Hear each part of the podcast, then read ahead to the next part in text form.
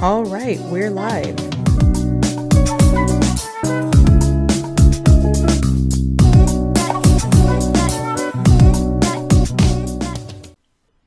Welcome back to Talk with Army. I'm your co host, Delilah. And I'm your co host, Daisy. And we are here doing part two of our Indigo album review because we just talked too much and had to split it up. Yeah, I I don't even know what to say at this point. We just talked way too much and we completely underestimated how long that this is actually going to take. And mind you, we're barely halfway through the album. So I'm hoping that this doesn't take too long because, you know, it's been a long day. Delilah's had a long day at work. Me, I've been at the salon all day trying to get my hair braided. We're both tired. So let's pray that we finish this before midnight. That's all I'm saying. But I gotta wake up at six tomorrow. Mm, but also, speaking of hair, Daisy's hair does look nice. Totally worth it.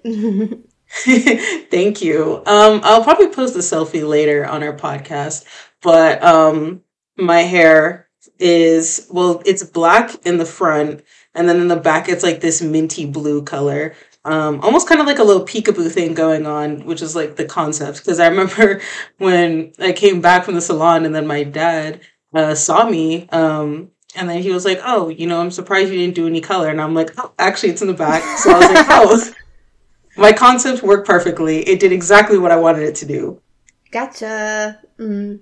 But yeah, we'll try and not. Tr- we'll try to even be a little bit more concise um, than we thought we were last time. I guess. Um, because I don't want to say, I yeah, I don't want to say, oh, we're gonna be concise because we said that to ourselves last time, um, and happened. So let's just jump into it. We finished off uh, the last episode with the song "Forgetful" featuring mm. folk singer Kim Sawol, and now we are on to "Lonely."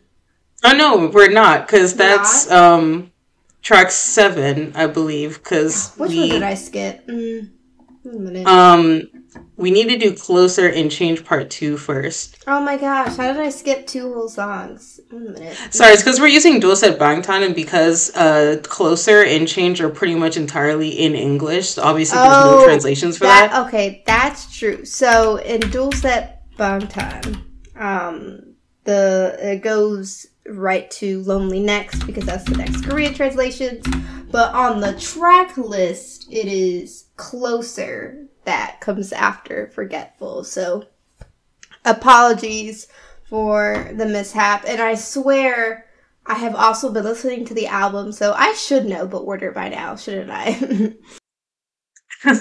um, it's fine. We we'll just chalk it up to the fact that it is late at night. Let's not let's not rile up any Namjoon solo stands before we get a hashtag Delilah is over party on Twitter soon. but yeah, let's just get straight but... into it though. Yeah. Um yeah, so with Closer, um, Closer uh, was a song that was featuring um, Paul Blanco and Mahalia. And this was also a track that was originally produced by Hun, I think. Um, and then they had ended up giving this track to Joon. And then um, along with this track was um, some vocals, I believe, from Mahalia. And if you don't know who Mahalia is, she is a uh, singer from uh, the UK. And her, I've actually listened to her music before. Her music is really, really nice. I highly recommend it. Um, there's a particular song that what was the first song I ever heard from her? It was Sober. I really like that song. It's super chill. If you're into like that type of like chill, almost lo-fi esque or slash R and B vibes, like you definitely want to listen to someone like her. And then Paul Blanco, I haven't listened to his stuff yet, but after I heard his voice, I'm like, damn, I got to, cause like mm-hmm. he he sounds absolutely amazing. Like if you listen to the studio version, it is just absolutely incredible. Um, he's a Korean artist as well. He um, I think is probably within like the K hip hop R and B scene. Um, I just know that he's not a K pop idol, but his music his musicality was just really good for this. Like I think that this was just like I'm pretty sure like this is probably one of the most talked about uh Mm-hmm. collabs on the album, especially for like a particular um line of his verse that we'll probably talk about later that has inspired many edits on Twitter. But yeah, let's just dive into these lyrics. So the first lines um well, actually, first, let me get a premise. Uh, so the premise of the song, basically, it's about um, a strained relationship between a boy and a girl who want to get closer to each other, but just feel like they can't. Like there's just so much distance between them. And so, with that in mind, that is the context that we're going to be using for these lyrics. So the first couple of lines say, um, and this is Namjoon's verse. Um, actually, no, it starts off with Mahalia singing the hook, and she says. I get a feeling sometimes that I can't get close enough to you. I feel it most in the nighttime, even though that's when I'm closest to you. If I could be under your skin, closer than we've ever been, we'd be closer than we've ever been. And I think, oh, there's just about that. Like, I just really like the way that it is worded. It's almost like it's so poetic. I just love it. First of all, there's also just something in the delivery, the melody of the chorus that I, it, it's so good. Um, and I really like that BTS seem to kind of like explore these types of relationships a lot in songs. It's always less about a relationship that's just like ended, but it's a relationship that has figuratively ended, but not, but like they're still together, but might as well not be. Um, and just the last line if I could be under your skin, closer than we've ever been, we'd be closer than we'd ever been. Like, there's this emphasis on that closer than we've ever been. It, I think it's just like the simplicity of it that makes it so wow. Yeah, that's I think that's it. Just like the whole simplicity of it that makes it all the more impactful. Kind of like um I don't remember who said this. Um but um it was on this one uh YouTube video that I saw of these uh Koreans, I think like Korean fans or maybe even people who are new to BTS. They were just talking about Spring Day and they were talking about like the first lines of Spring Day which were um well, I guess in the music video it was Namjoon's lines, but then you know in the live performances it's Hobi's lines. But that part where they say "I miss you" just by saying that makes me miss you even more, and it's like the simplicity of that just makes it so powerful. And so like for this whole if I could be under your skin closer than we've ever been, we'd be closer than we've ever been. And so like the fact that like just like that they're going to such unrealistic um like they have such an unrealistic expectation of like oh you know if only i could just do that like to physically be under your skin and like that's still closer than we've ever been but that's only physically and that's still even more than what their relationship already was and i think that that's just like a really poetic way to put it and like I really like what you said about how it feels like BTS are really good at just encapsulating the emotions of a relationship that hasn't actually ended but might as well have ended. Because they've done things like this before, for example, in songs like Dead Leaves or in songs like House um of Cards. in fact not even Oh yeah, House of Cards as well. Um, also, um, even things like uh, Love Is Not Over and pretty much the entire Love Yourself album trilogy, like they were in their bag with that. Um, they are really good at just encapsulating those emotions. And it's just so incredibly poetic the way that they always tackle this thing so expertly each and every time. It almost makes me wonder who's actually hurt them. Who has hurt Namjoon? Like, especially when we get into the next song, like, I it just if there's something just so personable uh, about it that you can tell that this is from a personal experience, and I think that uh, it it was also a really nice choice. I think to have this song be in all English because Joon has said that like different languages have different textures and mm. that sometimes just the way certain melodies flow, like it just every language has like different emphasis on like syllables and just the way that a song sounds in different languages can create just a different feeling around it. And so it's purposeful that the next two songs are going to be in English. Like that is a very conscious choice and I just really like the I don't know, just something about the way Mahalia just says the chorus. It's just about the way she says um if I could be under your skin. It's just uh it's it has a really nice texture to it and it's probably um my favorite chorus. Well, that was my second favorite chorus on this album, probably. Yeah, there's just something about almost like that. It's like very wistful the way that she sings it. Um, especially because like the way that she sings it actually changes um as the song progresses. The first time she ever sings this chorus, it's actually in an incredibly high key and then when she sings the chorus next, it's actually dialed down a few keys. So it's actually sung in a lower note.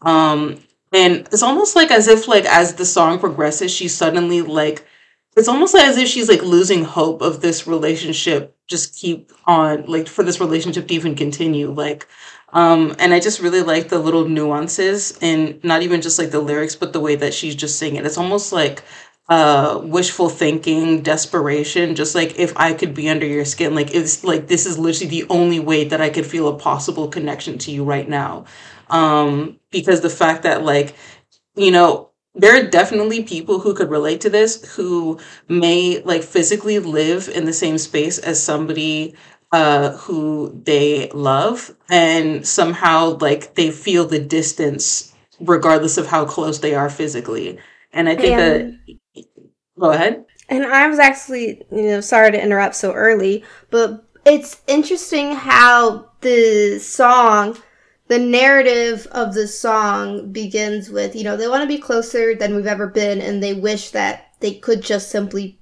be closer. But by the the end of the song, we have this narrative end where Namjoon doesn't want to be closer anymore. By the end of the song, he says, okay, you know, if this is where we're at, then let's just stay where we are. You stay over there, now stay over here. He is no longer interested in closing that distance anymore by the end of the song. Yeah, and we'll get into that a little bit later because I have a lot of thoughts about that. But let's get into Namjoon's verse here. So he says, um, I feel it most in the nighttime, me never on your timeline, see you always in the limelight, keep me rolling in the deep. Uh, no tease, no joke. I do mean it. Don't cease, baby. Don't why you floating. Want to lock you up in my sight, but you'll run away like fish. So he's here, you know, just on his phone, and you know he's realizing that like he just feels like like he never crosses the mind of the person that he loves. So I don't know if the timeline, it could be a literal thing, but I feel like it could also be a metaphorical thing. Because when you think about like a timeline on social media, a timeline is pretty much just like an, uh, what's the word I'm looking for? An amalgamation of all of the accounts that you follow, the type of topics you enjoy, and just like the overall things that you like. It's an algorithm. So the fact that he never pops up on that person's timeline means that they're not actually like he feels like he's like pretty much worthless to them like that he basically means nothing to them and that even when they're close together he feels like he just gets no attention from that person they don't care about him and that you know that really just accentuates uh that distance even more. Right. And you know followed by the next part see you always in the limelight. So and this could also be a literal and figurative limelight. It could be a literal limelight as in this person is someone that is on the stage and that they do have this focus on them from other people and so they are getting attention from other people that uh, Namjoon wishes he was getting. Um, or like not that he wishes he was getting that attention, but wishes that they cared about the his attention more than the attention they're getting from others. Um, and then it could also be a figurative limelight in the fact that he just holds this person to such a high regard despite the way that he's being treated in the relationship.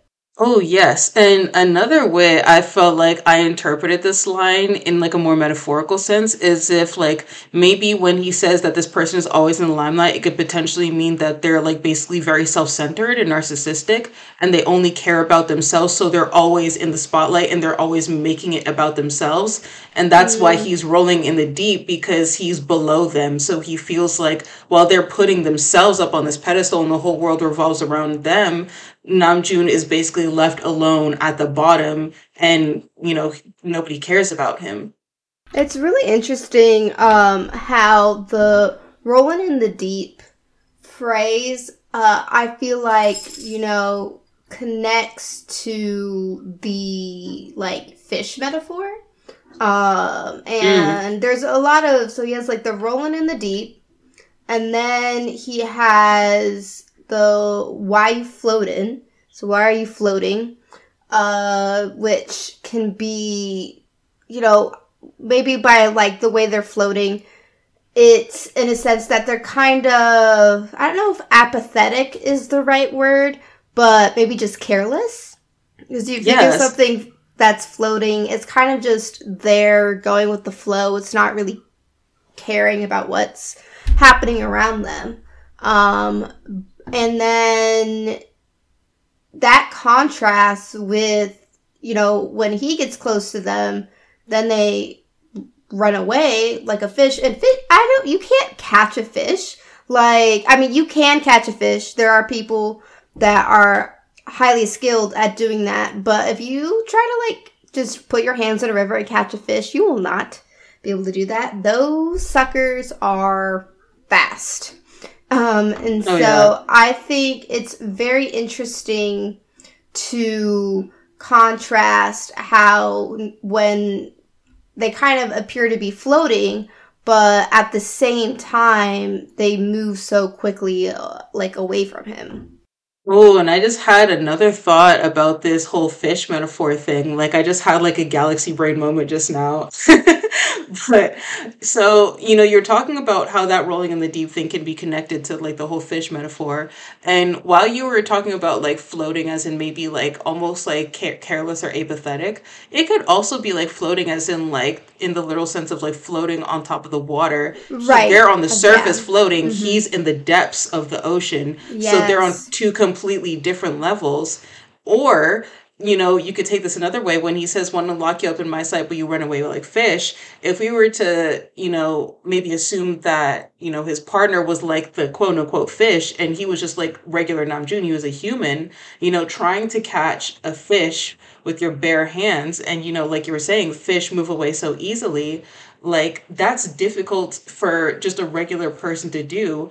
And you know namjoon isn't like a fish. He's not the same as them. So a fish swimming away in water being difficult for a human to catch like that's namjoon literally out of his element. Like he can't adapt to that. Right. So no matter how much he tries to catch them he will never be as fast. He will never be in the same like the same world as them and so he just feels out of depth mm-hmm. out of his mm-hmm. element like it just doesn't work no matter what he does yes i i love that interpretation it makes a lot of sense and yeah i agree it definitely it fits with the whole you know the rolling in the deep part is ob- it's obviously a reference to adele's rolling in the deep and if you know the lyrics to rolling in the deep by adele the rolling in the deep in that song refers to her tears. Mm. Um, and so the relationship is just, you know, causing so much distress that she's basically rolling in a sea of her own tears, basically. Um, and, uh, and when you keep in mind that, you know, Namjoon is, the basically the songs kind of like reference the same type of relationship basically. And so it makes a lot of sense to have that song reference and to just keep like this theme of water with the rolling in the deep and then the floating while so they're up top and he's down below. And i think the with that concept it also makes sense to like ask why are you floating? Like why do you get to be up there and why do you get to leave me behind while I'm down here? Like the audacity, you know? Right. And then I feel like that Adele, um, you know, that Adele callback is even more solidified because if you actually watch uh, Namjoon talk with Yoongi in his Suchwita episode, um, Namjoon actually does talk about how when he was thinking about the um, the name for his album, he actually thought a lot about Adele's albums and the way that she names them, you know, based off of her age when she wrote those albums.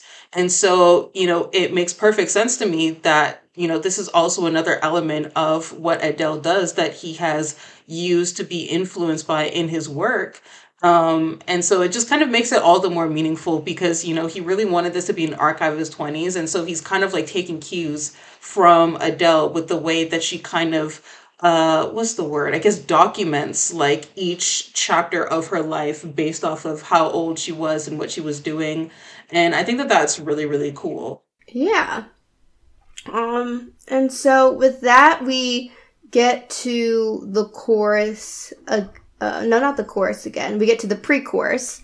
Um, and in the pre-chorus, I really like the lyrics of this pre-chorus. Uh, Joon says, I keep you right next to me, only just in my dream, I see you in red, blue, green. Don't wake me up from sleep. I think I'm losing my grip. Everything off the beam. Why you showed up in my life like this so sudden? Oh God, no.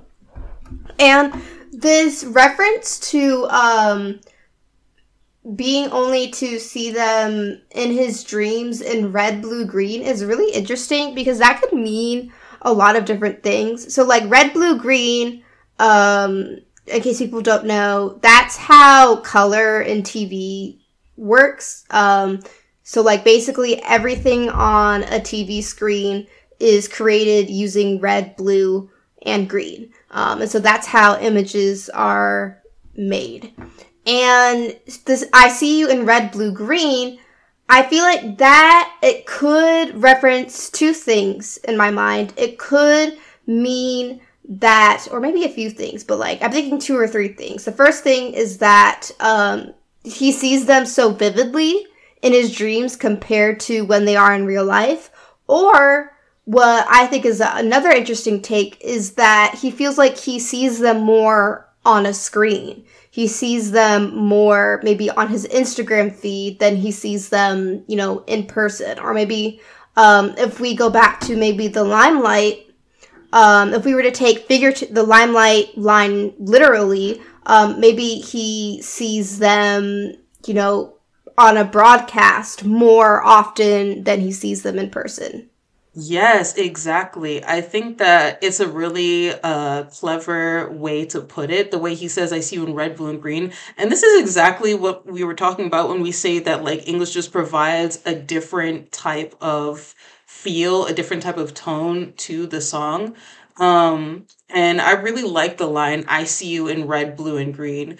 Um, and you know you can see how desperate he is to hold on to that vivid image of the person where he's saying don't wake me up from sleep because if you wake him up from sleep then he loses the dream and like the dream is the only time where he feels the closest to that person which is really really sad once you think about it because it shows that like the only time he ever feels close to his partner is in a dream and in that dream it's not even the partner themselves it's just an idealistic version of what he'd like that person to be but they're not that person in real life. Yep, exactly. It, it's it's a really great line, and then once again, it's a pretty simple line. Uh, but I I still really like it. I, I think it's clever. Um, and then the rest of the pre-chorus is pretty self-explanatory. I'm losing my grip, everything off the beam, referring to a balancing beam. Um, and then why showed up in my life like this so sudden? Oh God, no. Yeah, you know, love can be great. Um, and then when that love starts to end, you kind of wish, you know, maybe it would have been better if you just never met that person in the first place. Right. Like you can tell that this person has completely changed the trajectory of his life. But now that he realizes that they're growing further and further apart, he just ever he just regrets ever meeting them in the first place. And it just feels miserable the fact that he loves this person, but this person clearly doesn't reciprocate those feelings. And he's, you know, he's just there feeling stuck and alone. And there's nothing he can do about it um, because you know what happens has happened and so now he has to deal with the fact that he's in a relationship with somebody who doesn't even want him anymore Exactly. And then with that, we just get to the chorus again. Um, but this time, the chorus is kind of um, a mixture between Mahalia and Paul Blanco's voice. Um, so like the it becomes a little bit less. I don't know if lighter is the right word. Um, but yeah, they're, they're just kind of just um, a difference in delivery of the chorus uh, this time around. And then we get into Paul Blanco's verse. Yes, Paul Blanco's verse. First of all, oh my god, this is like the replay value on his verse is absolutely insane, bro. This, like, his verse in general had me addicted, and that's why Closer is now one of my top three in terms of like my favorite tracks on Indigo. But yeah, starting with his verse, he says, Come holla at a youngin' from the block, baby. Say time don't wait for nobody. Oh, I bet you thought, baby, but time gon' stop when you and I make our lips lock, baby. Trust me. And once again, you made me mispri- misplace my pride, baby. And then he says, Promise myself never again, but you got me doing the same thing all over again. And then this part, this is the part that everybody and their mother is editing on Twitter because this part bangs. Um, but he's like, I make her body go diddy diddy bop. And if you hear the actual thing, if you haven't listened to it, first of all, what are you doing? Second of all, if you hear the actual thing, you will understand why everybody makes an edit of this. But he says, I want to show you how it gets down, baby girl, come on. So he's continuing basically off of this and he of off of like Namjoon's verse, and he's basically saying that like he wants to, you know, show this person, you know, how much he loves them. He's basically saying like, oh, you know, you like, you know, we're in this situation, but and and I I thought that maybe that I've like given up on this relationship, but because I love you too much, I'm basically making myself stay in this. And he's saying like, if you let me, I will show you how much this relationship means to me. But then it Mm-hmm. all depends on that person reciprocating those feelings. But you know, as we get to the end of the song, we realize that that just ends up not being the case. Yes, Paul Blanco's verse is basically the last, you know, cry for attention, basically. It is like, this is the last plea that I can possibly make b- before, you know, I believe that this is just not salvageable. And we know it's not salvageable because right after Paul Blanco's verse, we get a little interlude with uh basically voicemail recording message. Um the whole just leave your message after the beep type of basic voicemail um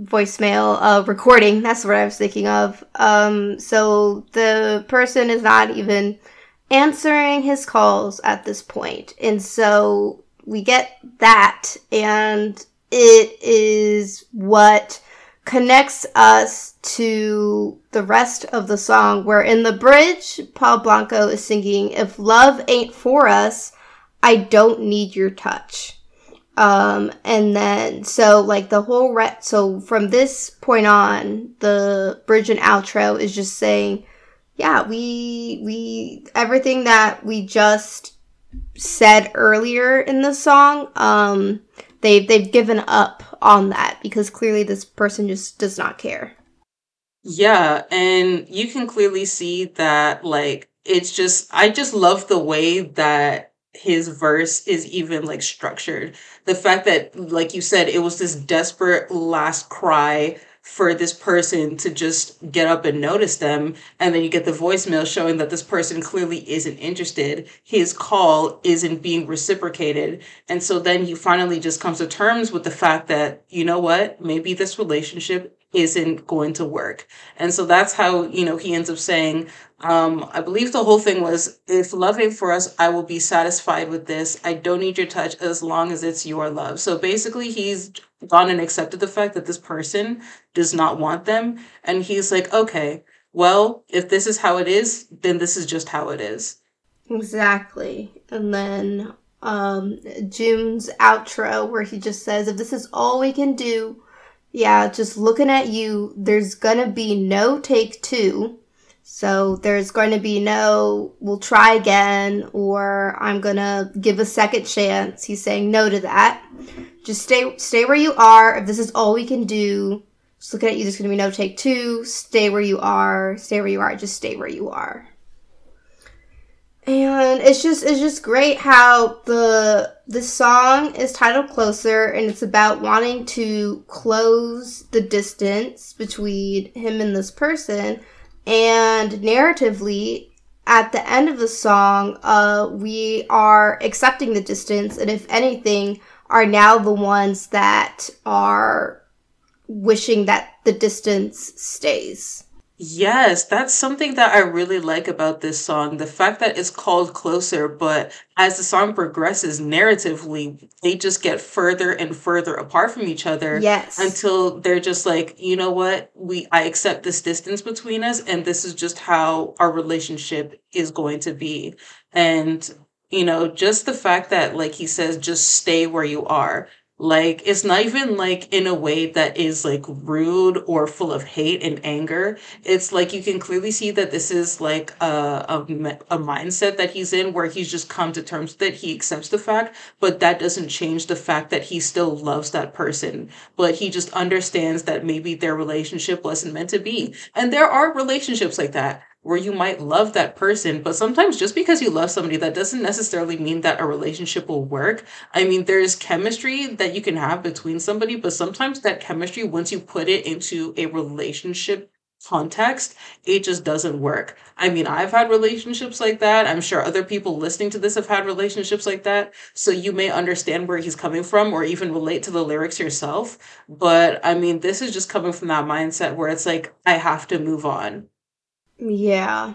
And with the I have to move on is where I feel like I feel like closer was like kind of the um kind of like the bargaining depression stage of like the stages of grief. and then when we get to change part 2, change part two is like the anger acceptance stages of grief. Um, because change part two is absolutely just, it makes sense that closer and change part two are where they are in the track list because they are clearly related to each other. Change part two is the aftermath of closer. Yeah, also just the fact that change part two is all about you know things changing and people changing. And even just sonically this like the sound of the song itself like could not be any more different than the first five tracks. So not only is it just a change as in a continuation from like you know uh, a dying relationship and how you change from that but just the song itself is a change from what we've been hearing so far because you know the first three tracks with yun Still Life and All Day, you know, that was very hip hop centered. And then you had something like Forgetful, which was more of a folk pop song. And then you had Closer, which was uh, more R&B esque. And then you have Change, which is just so incredibly experimental and just very, very, uh, I believe the word I'm looking for is raw. And, um, if you guys don't know, Change is um, a song that Namjoon collaborated with I believe the way you pronounce his name is uh eAeon. Is that how you pronounce it? I think so, but sometimes I forget, and so I just refer to him as his real name because sometimes it's easier. What is his real name? Uh, Yang Hyun. Okay, well, if you guys don't know who he is, he actually collaborated with Namjoon um, on a song uh, a couple years back. Um, the song was called "Don't." It's um, great.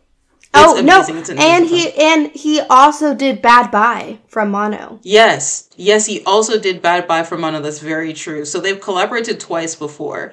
Um, so if you guys haven't heard "Don't" or you haven't heard "Bad Bye," highly recommend it because "Bad Bye" I was very it was equally as experimental as Change Part Two. I feel like they're both siblings. Mm-hmm. I feel like once you know that he produced Bad Bye, then it's like, it oh, so that sense. makes it makes so much sense. It makes so much sense. Honestly, the production on this, like I my mouth was agape. Like there was a certain point in the song, I think we all know what point of the song is, that I like gasped and I, I was texting Daisy my live reaction. I was like, oh my god, are you kidding me? I might even have it um in my Twitter thread when I was doing a live review of like the timestamp where I was like, I cannot believe what my ears just heard. It it, it was so good.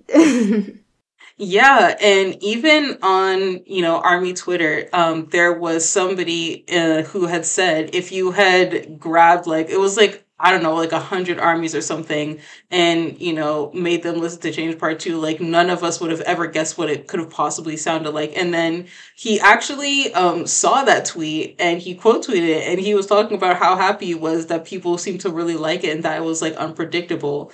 And I think that honestly, like this song it's just great. But you know like a, like back to the song um like i was saying about what it was about before it's about how things change and just everything changes. Um he'll repeat that phrase a lot during the song kind of reminiscent of everything goes but in a different sort of way. Because you know everything goes is about um you know the inevitability of um you know things coming to an end and you know turning into something else um mm-hmm. almost like the way that seasons change in that kind of sort of sense um but here he's talking about how just everything changes and that nothing ever stays mm-hmm. the same and when he was talking about this song during his uh um indigo album kind of like documentary thing on Bangtan TV he was talking about how um you know sometimes a lot of people tend to like things that stay the same. And especially in the case of BTS, I feel like that rings true so much because, you know, when BTS, um, you know, when you think about BTS, like you can never really pin down the type of music artist they are because they explore so many different genres, they do so many different styles that to just call them one thing or another doesn't make sense. Ever since their debut, they've kind of just always been changing. And, you know, there's a lot of people who are afraid of change. And so you'll get a bunch of people who, when confronted with the fact that BTS is changing yet again, they're not comfortable with it. And so they leave.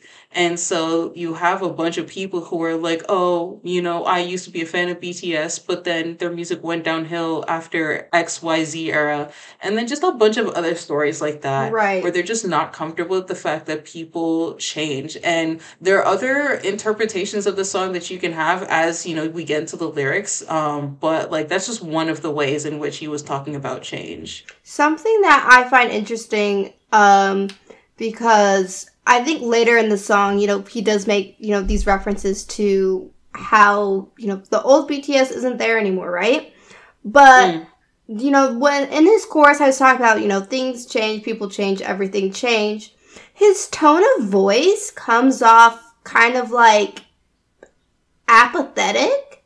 Maybe, I don't want to say like pessimistic. Like it's almost, it's almost, um, it's just like you know when like something bad happens to you and you just feel so bitter about it you you kind of just laugh at that point where it's like yeah. of course this happened um and so considering the context of this connecting to closer it's almost like he, him saying oh yeah you know like people change but almost in a mocking kind of way. Like, where, you know, yeah, they say that, but it was still like just unexpected. And so he feels stupid for kind of not expecting that when it's just such a common thing people say. Yeah, definitely. 100%. So, um, going into this song, uh, it starts off with Namjoon. Oh, and by the way,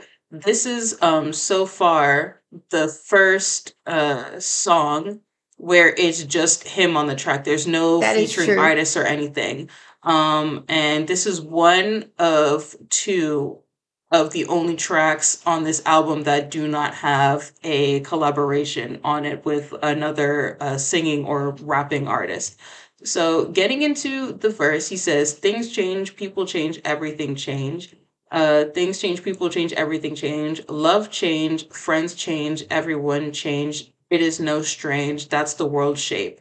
So he's basically saying a lot of these things very matter of factly, where he's basically like, things change all the time. This is not an odd phenomenon. It's not a new concept. This is just how the world works. And he is 100% correct.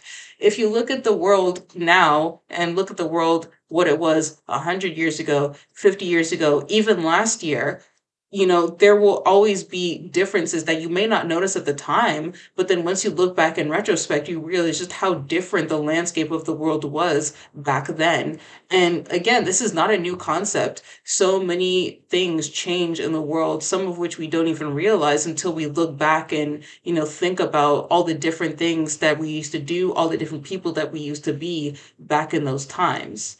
Yeah, I think that's maybe why I kind of got a vibe of this chorus being kind of like bitter. Like, because it's matter, because he's stating it kind of a matter of the fact. And it's true, you know, things change, people change. Like, we know that. But, you know, once you take time to really reflect on that and think back to what has changed, uh, you you you could feel upset about that, um, even though uh, it, it's a normal part of life. Yeah, and I think where you're getting that sort of like uh bitterness is when, you know, we get onto the next uh verses of the song, um, where Right. it starts sounding like that. It's like almost this very sinister vibe to it, um, especially towards the very end of the song. So, you know, in Joon's these villain next era. You said what? His villain era. No, like this was for real Joon's like Joker era. Like he was messed up by this person and he just he became like a villain from this, honestly. Like this was his like Prince Zuko era right here. Um but going on to his verse, he says, Can't believe I loved you once. Fool me once, then fool me twice. Shame on you, yes, shame on me. I think I lost my sanity. Chemistry we had for sure. Gradually we wanted more. They say you can't fix someone. Seems you got one fit you right. So he's basically talking about, and if we were to put this in the context of the previous song Closer, um, he's talking about this person who he is now parted with, and he kind of feels um, you know, almost this uh level of I would say borderline resentment, kind of like the way that it was for a yeah. song like Outro Tear, where it's like I've been hmm completely destroyed by this relationship and now there's just nothing left and I just want like all of my feelings to go up in ashes right now. hmm And then also, when you think about, you know, the context of outro Tear um, and what the song was written about, you know, it can have like this sense of bitterness of like, what do you mean we thought about giving up? Like, how could you even think of, think that kind of um attitude? Like after everything we've been through, you wanna you wanna stop? Um uh, and and if people, you know, maybe you don't know, uh, the lyrics of Outro Tear are about the members of BTS and about how a, a, a while back, um, because of the pressure BTS were under, they felt so much anxiety over their position on the world stage that they had discussions and considered disbanding. Thankfully, BTS decided to not do that and are still here today, but that is the context of, you know, Outro Tear and how the lyrics were written. And there's some, like, uh, resentment in, uh, the, the way that that song is delivered. And I kind of feel some of that, uh, in here as well and it's just interesting how you know there it's two different relationships and two different types of relationships but you can still feel that sense of betrayal yeah, I definitely agree. Although, if you were to compare and contrast Namjoon's verse on Outro Tear versus his verses here in Change Part 2, it's like day and night. Because if you've listened to Outro Tear before, when Namjoon starts off the whole song, his verse is incredibly aggressive, it's fast paced, it's you know just full of all this anger and hurt and you can literally hear it in just the way that he speaks even the lyrics that he uses um and like the way that he says things like like forever don't talk about forever you know i don't want to listen to all that. Like even when he says i don't want to listen to that like he says it twice in that verse and it almost sounds like he's arguing with somebody. Yeah the emphasis is crazy. Like there is so much it's interesting. There is so much passion and outro tear. While in Change Part 2, he just sounds over everything.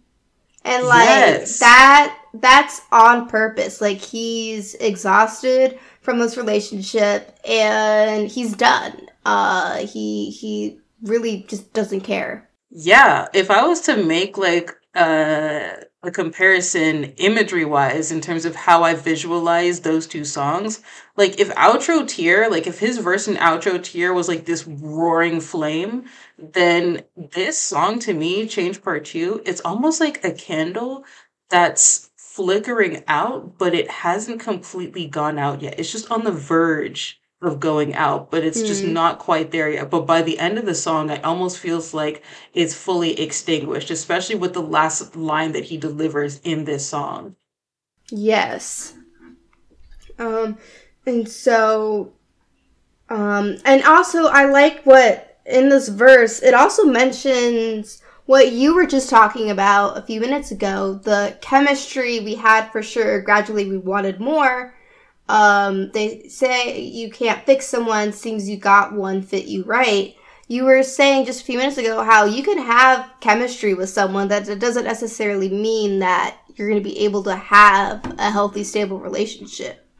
Right. Um, I think that definitely when it comes to chemistry, people think that if you have chemistry, it just means that a relationship would work. But again, putting people into relationship into a completely different context, sometimes you realize that the chemistry you had was because you had a certain distance from that person. And by closing that distance, you are then changing the chemistry and the nature of that relationship. And then suddenly it doesn't work anymore. And I have experienced something exactly like that. So I know that this is true. And so that's why for me that's how he like he's just really like captured that feeling so well. Um and you know he's saying you know you can't fix somebody like regardless of you know how well you mesh with somebody together you know especially when you're coming into a relationship both of you are coming in with your own faults your own mistakes.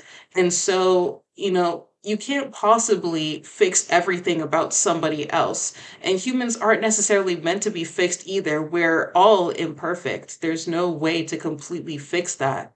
And so when you get into a relationship and you know you come in with that mindset of needing to fix somebody, it's just not possible, especially because, you know, some people have all sorts of traumas that go way further than you can understand. And, you know, your capabilities of fixing them is just far above your skill level.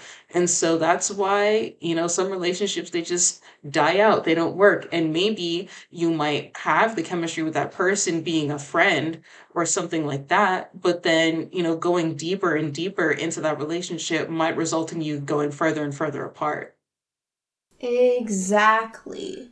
Um, and then with that, we get into the pre-chorus, and this was a spicy pre-chorus. Uh, Joon says, F my interviews in years ago, I'm whole different, not that anymore. F that wiki, F all those infos, what a stranger, I don't know this fool. And wow, because, you know, armies have been saying before plenty of times that like people need to stop bringing up, you know, any interviews from like 2013, 2014 when there's interviews even from like 2018, 2019 that clearly contrast, you know, his previous thoughts. Um, and he is recognizing, uh, that in this pre-chorus, how people just have this false idea of who he is based on a younger, incomplete version of himself. Yeah, and that's the thing. Um, depending on who comes into your life and when they come into it, and also when they leave your life, there are a bunch of people who you may know, but like they all, depending on when they left your life, will have completely different impressions of who you are as a person. Um, depending on how long they've stayed in for your life, how long they've known you for, how deep your relationship is, and the like. So, you know, there are people who will, you know, maybe take away something from who Namjoon is, but then, you know, hold on to that idea of him from all those years ago without realizing how much he's changed now. And that's honestly a topic in itself the way that you know a lot of people especially k-pop fans will try and use you know some of the things that namjoon has said like very far back in the past that were ignorant yes you know you know there are things that he's done that were just genuine mistakes um, that were either done out of ignorance or that kind of thing and he has you know offended some people in the past. And we can all acknowledge that. But then why does no one want to acknowledge the growth that he's done since then? The fact that he acknowledges that he has hurt people in the past and he's been working to undo all of his problematic mindsets and he's learning to change and also educating other people so they can change as well and yet somehow none of that growth is ever taken into account. And people just treat him as if he's no different from you know the person that he was seven eight nine years ago. Yes exactly. And it's also really interesting that, you know, when people bring up, you know, all of these old things about him, um, it, it's just really weird that other people are never held to like the same standard. Um, it's mm. always just keeping him like just stuck in like this version of himself that literally does not exist anymore. Like, how jarring must it be? Like, he says, What a stranger. I don't know this fool. Like, this person that people are saying is him, like, that might as well be a whole different person he doesn't even know. And it must be so mentally exhausting to, uh, for that stranger shell of yourself to be the standard people hold you to. Exactly. It must be so frustrating for him, especially because he's taken all these steps to do better and still people don't want to acknowledge that. And it just goes to show you that a lot of these people don't care about the growth that people do afterwards. They don't care about educating people. They don't care at the fact that, you know, they've become a better person. They just want somebody to be able to drag and cancel. And they also want them to stay ignorant and they want them to stay making mistakes. And that's why they will never ever acknowledge his growth because because they always want to feel like they're better than him. It's almost like this kind of moral high ground where you'll hold him to an impossible standard, but then when he actually takes steps to reach said standard, you drag him back down simply because you want to feel like you you know better than him. Mhm. Yes, exactly. And what is so interesting um, about this song is the uh you know we get to the chorus again the things change people change everything change. Um everyone changes no strange that's the world shape. And then we get this just complete out of not like out of nowhere but unexpected just electronic breakdown that is it's just almost like it is representing just how his mind is maybe fracturing in a sense or just it represents like just going through change and just how wild and you know it could just lead you somewhere completely different like you feel like you're going through like some kind of vortex almost. And then it comes to this very abrupt but simultaneously very smooth stop and transition into um the uh similar to the previous instrumental. Yeah, um that's one thing I really love about this song, the way it, you know, takes the key word of change and then implements it not just within the lyrics but also within the instrumentals themselves. So like you were saying about how like he was um in the verse about him talking about his interviews and all that kind of stuff and it was almost like this electronic kind of like breakdown thing almost like a uh almost like glitching. That's kind of what it sounded like to me um, and then after that, then when it gets to the next course of things change, people change, everything change, then there's actually an instrumental switch up, and suddenly we get this like very smooth, like jazzy esque piano. Mm-hmm. Um, and then all the EDM is just gone. It's just straight piano. And then, you know, that's another way that I find it so cool because as he was saying, everything changed, then the music also changed. So see how like he's doing such a good job of, you know, making the instrumentals of the song and the lyrics just match up with each other so well. I just really, really love that. Yes, exactly. And I wish there was once um there was an article that an army slash I think they were like an army music journalist or something. They had like written um uh like a little I don't know, I can't remember if it was just like the song review, but they had like written something really thought provoking just about this album and about the song in particular. Um and about how it can just be almost terrifying to, you know, approach people that you haven't seen in years because what if they, because the you that they know isn't the you that's present. And so like how, how do you go and, you know, meet with somebody knowing that they actually don't know who you are anymore and they have this completely different expectation of what you of what you like and just like who you are completely is different. It's like do you even should you even like attempt to, you know, reconnect with people or try to reach out when you're they are essentially meeting a ghost.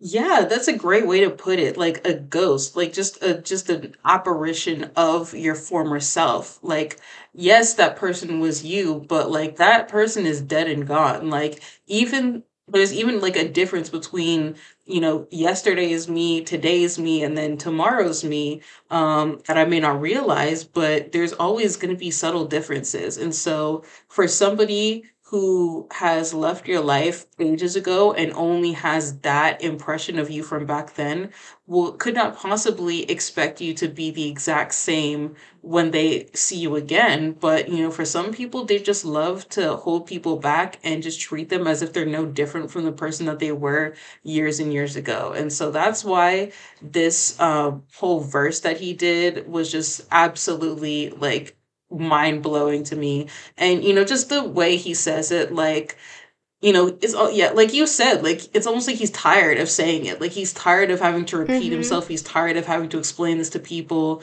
And you can just kind of hear it, like, in the way that he's just kind of done, where it almost feels like this is just like the last time that we're ever going to hear him address it. Yeah. And once again, what we said earlier, kind of about, you know, uh, closer being in English and like, and then this one also being in English. It, it's very purposeful. One, so it can connect to closer, but I feel like also, um, you know, this is not only, you know, a letter to this previous relationship, but he's saying this, you know, on a global stage from like a global standpoint of like whoever I was, like that was not me. And I'm saying this, uh, in English for a wide audience to get that through their head. Yeah, that's a great point that you bring up the fact that he is saying this in English. So it's like you have no excuse not to understand this now. Um and I just think that that's just like and th- that's the thing he's never shied away from addressing his mistakes from the past. And so this is just like another way in which he's taking a step forward and being like, "Hey, like all those, you know, all those things that I may have said, all of those mistakes I have made, they were me, but at this point, like it's simply just a stranger. He said, I don't know, I don't even know who this person is anymore. And that's how different they are. And yeah, um, you know, that's that first. And then after um the next chorus, then it gets to the very last part of the song. And this part I feel is the most eerie because it still keeps the piano, but then the piano has just become something very uh dis what's the word I'm looking for? It's very disjointed, like very Dissonant? creepy, like it's playing clashing notes. There's just like a lot of discord in like how it's being played.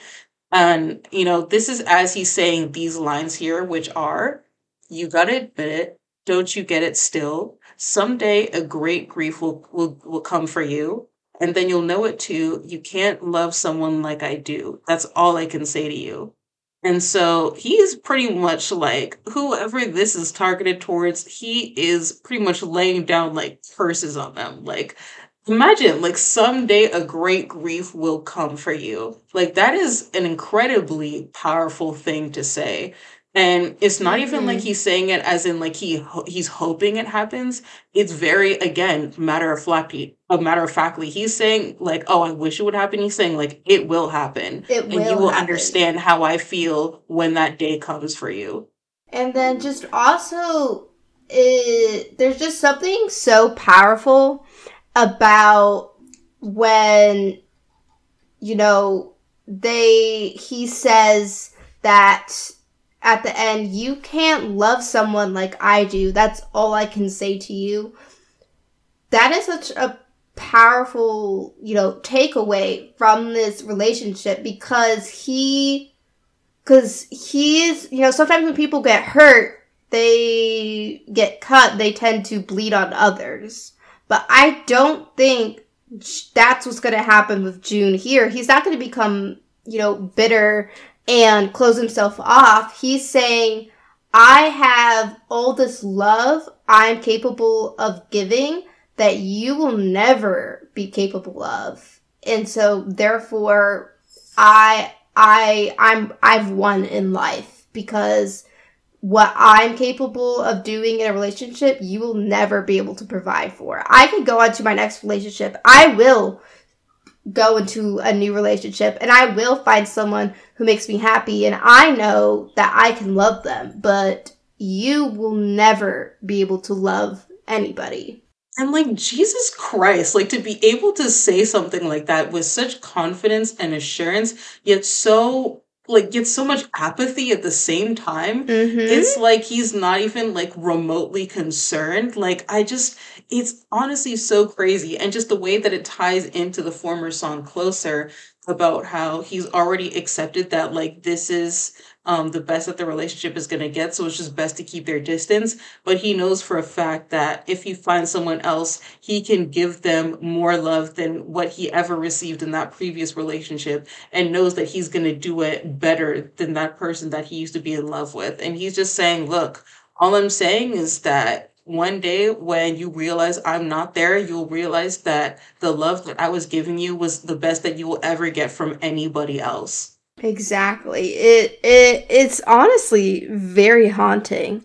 Uh just It's a like power move. it, it is a power move. It he he's essentially like cursing this person. Um like basically just like dooming them um for the future. And do you do you know how bad like a relationship has to end where you just say that all this bad karma will get to you one day and I'm just gonna keep living my life not even caring because it's what you deserve. Like, cause you know, sometimes, you know, a relationship, it cannot work out. And, you know, there's that whole saying where I want you to eat, just not at my table. um, or along the lines of that. Like, I, you know, I wish you to like be happy and succeed, but I, I'm not going, I just can't be the one to be there for you as you do it. Um, like, I hope, I basically, I'm wishing you well, but I'm not going to be present for it. He is not wishing this person well at all. This isn't just a matter of, you know, we drifted apart and this is like some mutual agreement to end things. Well, like maybe it is like a mutual agreement to end things, but he's saying, look, you're garbage. Literally, he's like, You're garbage. You will never find somebody who loves you like I do. So you will just forever be miserable because you know that there will always be more love that you can get, but you're not going to get it from me. And like, just this, like, like you said, it's literally just like cursing somebody, not even cursing somebody out, like swearing at them. This is just straight up cursing somebody. As in, like, if this song were released in like the 1700s, this man would be burnt at the stake for the curses that he is manifesting on this person. I just like like I said, it's just like it's just so haunting, it's eerie, and like when you hear it with the piano, it just it makes sense. It does make sense. And you can kind of like hear him just get more his voice get like kind of like more and more tired and like apathetic as like this goes on. Like you can hear him gradually be so over this and ready to move on Yes. And then when he gets the that's all I can say to you, then like the music kind of just abruptly cuts. Like there's no fade out or nothing. It just stops right there at the last syllable. And it kind of goes back to what I was saying about how I kind of picture this song, I kind of like visualize it as like a candle that's like dying, but it's not completely out yet. It's still flickering slightly but then once he says that's all I can say to you, I feel like that's just like the moment that the candle goes out. Like that's it. That there's nothing left to say and like this conversation is dead. Yes, absolutely. 100%. Um and uh I think with that um we can go to the next song, Lonely. And this is also the um other only song uh, that does not have uh, a feature. Um, and so the the context behind Lonely was uh, he is when he was in his hotel room during uh Las the Las Vegas stop of you know the BTS tour, and he just kind of felt you know lonely and a bit suffocated in his room, and so this is this song is supposed to kind of captured that sentiment of when you're far from home and somewhere unfamiliar in a small little room. Um, and even though um, this song isn't necessarily, you know, about the previous about the relationship that we are connecting from Change Part Two, it is very deliberate. I feel like to have this come right after that, right? In the track list. Yeah. Yeah, because like you like you said, and like Namjoon said, the order, the track sequence matters. Like that's why he was asking us to listen to this album in order. So narratively, this seems like an intentional move from him to sort of have this connection between Closer and Change Part Two, even if they might be kind of inspired by two different events. Um, so yeah, I just think that it's also pretty fitting that um, you know, as people have pointed out also that you know, this song is called Lonely and incidentally it is also one of the only songs in the album that has no collaborations. So there's no featuring artist singing with him, no nothing. And so when you have this song in like a sea full of like other songs full of collaborations, it really emphasizes that isolation that he felt when he was writing this song in the first place. And so, you know, this song is just really about that uh, feeling of loneliness being in a hotel room while they're on tour and just kind of missing home in general. Mm Mhm, exactly. Um and so the lyrics they begin with him saying, I'm effing lonely. All alone on an island, so effing lonely, somebody call me. Um, and so he's just, he's saying right off the bat how he feels. Um, every second into eternity makes its way swiftly. I hate that in this hotel room, I'm floating all alone with cars honking loudly as the width of the room shrinks. I'm trapped in myself. It's so sad, first of all. Like, you know, just reading these lyrics out loud, you can really tell that this was like a very like raw expression that he decided to go with. Like, you know, compared to the other songs, especially with songs like, for example, Yun or Still Life or, you know, something like that, or even closer, um, like there's no like double meanings there's no hidden uh message behind the words. It's just very like literal. Like it's like you basically take the lyrics at surface level because like it's just him speaking of his feelings. Like hey i'm lonely there's nothing behind those words. It's just him saying i'm lonely and you're supposed to take it as is. And you know you can really see that with um you know the imagery that he also gives us uh being in the hotel room he hears all these cars honking loudly. So it's like you know there's still a lot of commotion going on but just not within his space. He just feels like he's so cut off from the rest of the world um that you know, all he can do is just be within his hotel room and just shrink into himself.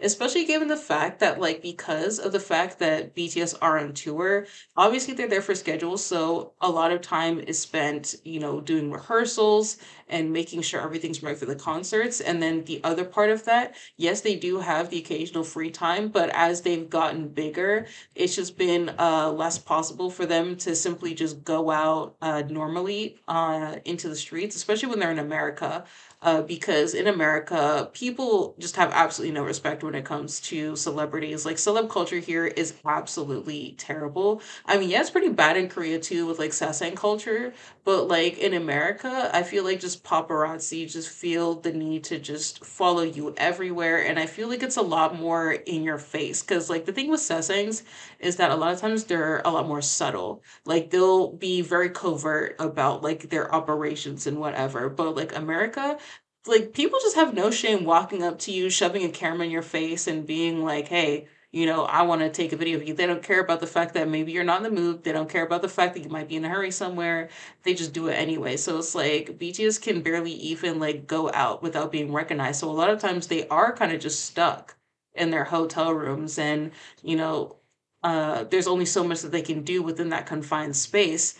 And, you know, with them being away from home, they do talk about often how, you know, when they go on tour, because they're on tour for very large amounts of time, sometimes they get very homesick. And then that's why a lot of times BTS are usually found within like the you know a city's you know main K BBQ place. They're always looking for places that have Korean restaurants because it at least helps them cope with this feeling of homesickness. And so, you know, just taking that all into context, it just makes this even sadder, I think. Mm Mhm. Exactly.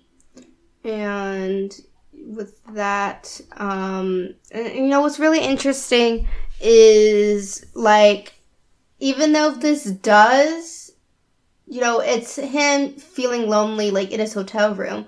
But I feel like it then connects to change part two because he says, I tried a million times to let you go. So many memories are on the floor. And now I hate the cities I don't belong. Just want to go back home.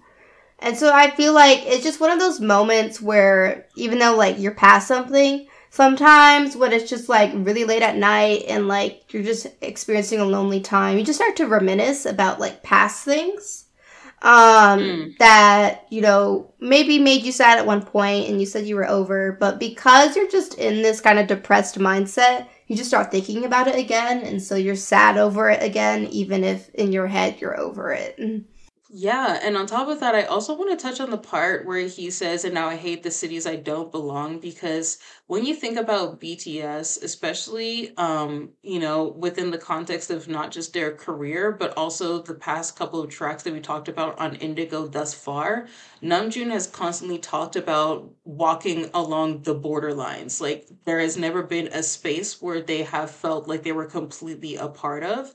And so when you put this into the context of them being on tour, especially because he wrote this when he was in Vegas and, you know, Vegas is in America.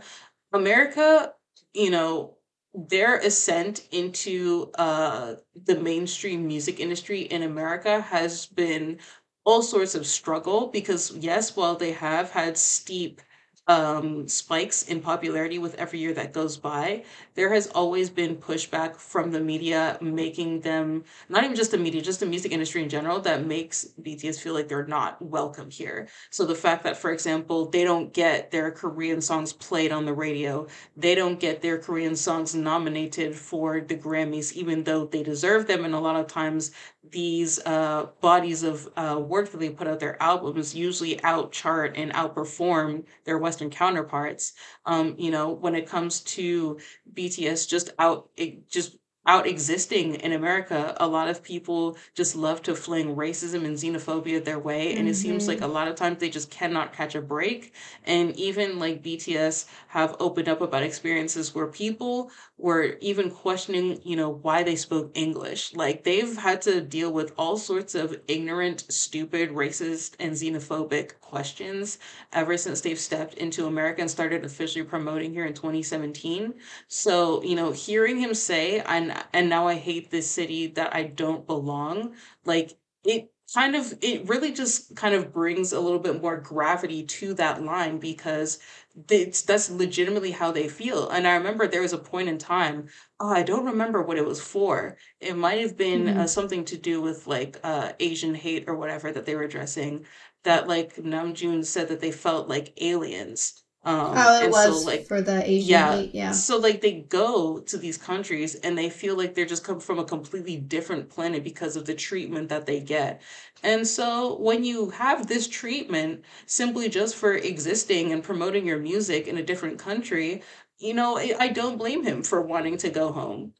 Exactly. And you know, touring touring is exhausting for a lot of artists, especially when you're touring in a place where you kind of feel like you have to present the best version of yourself at all times because you're representing your whole country as you're doing it when you never asked to do that. You just wanted to make music and perform. And now suddenly you are like the representation and face of South Korea. Yeah, because, you know, as time has gone by, especially since BTS announced their break, um, I remember even Namjoon was saying that it got to a point where like he didn't even know what they were anymore. Like it got to a point where he was like, "What am I, a diplomat?" Like I feel like I started this with the idea of just making music and spreading that to, you know, people around and like to spread it with my fans.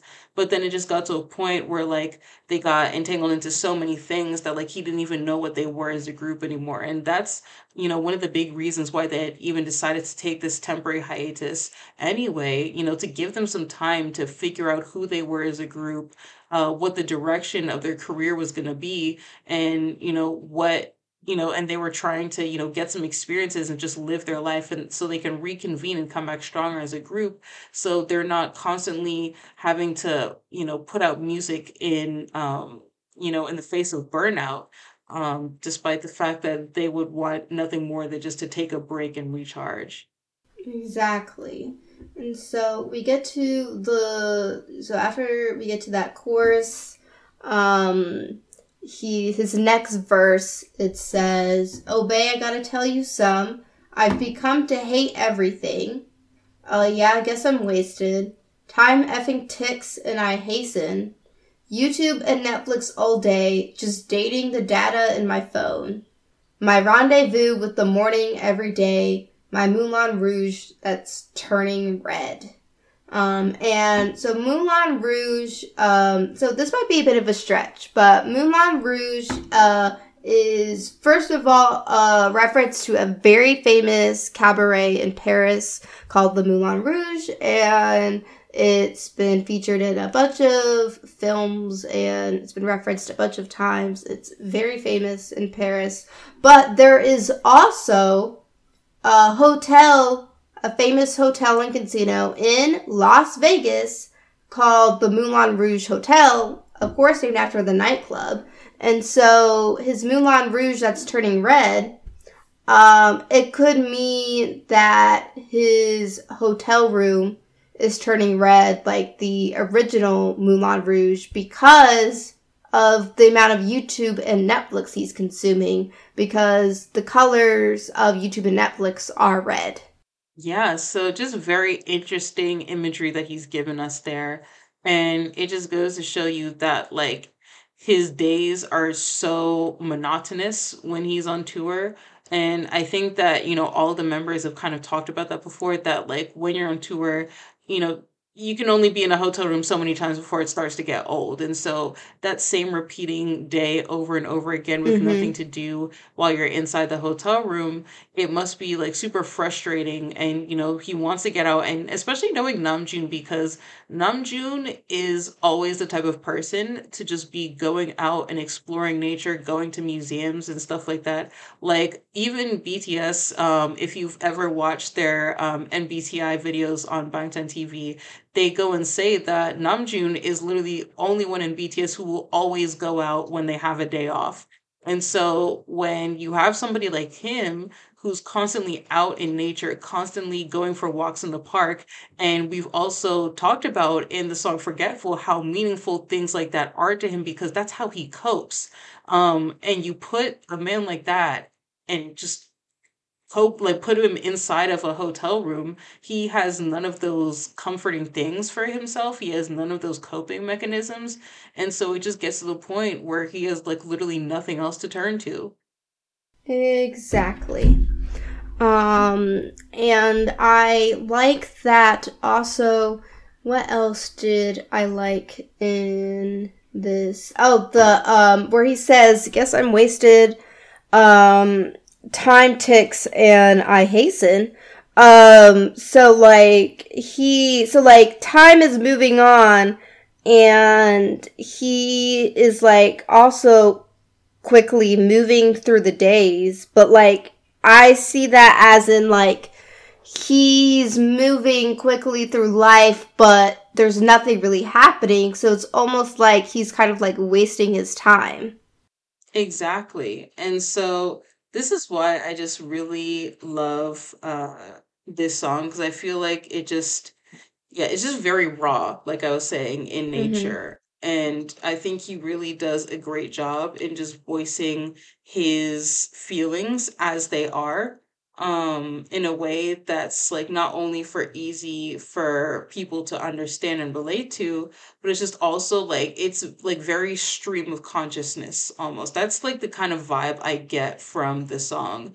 And then you know after all um his verses in the in the song um the pre-chorus and the chorus change very slightly from the first time um, because the first time, you know, for comparison, the pre chorus says, I tried a million times to let you go, so many memories are on the floor, and now I hate the cities. I don't belong. I just want to go back home.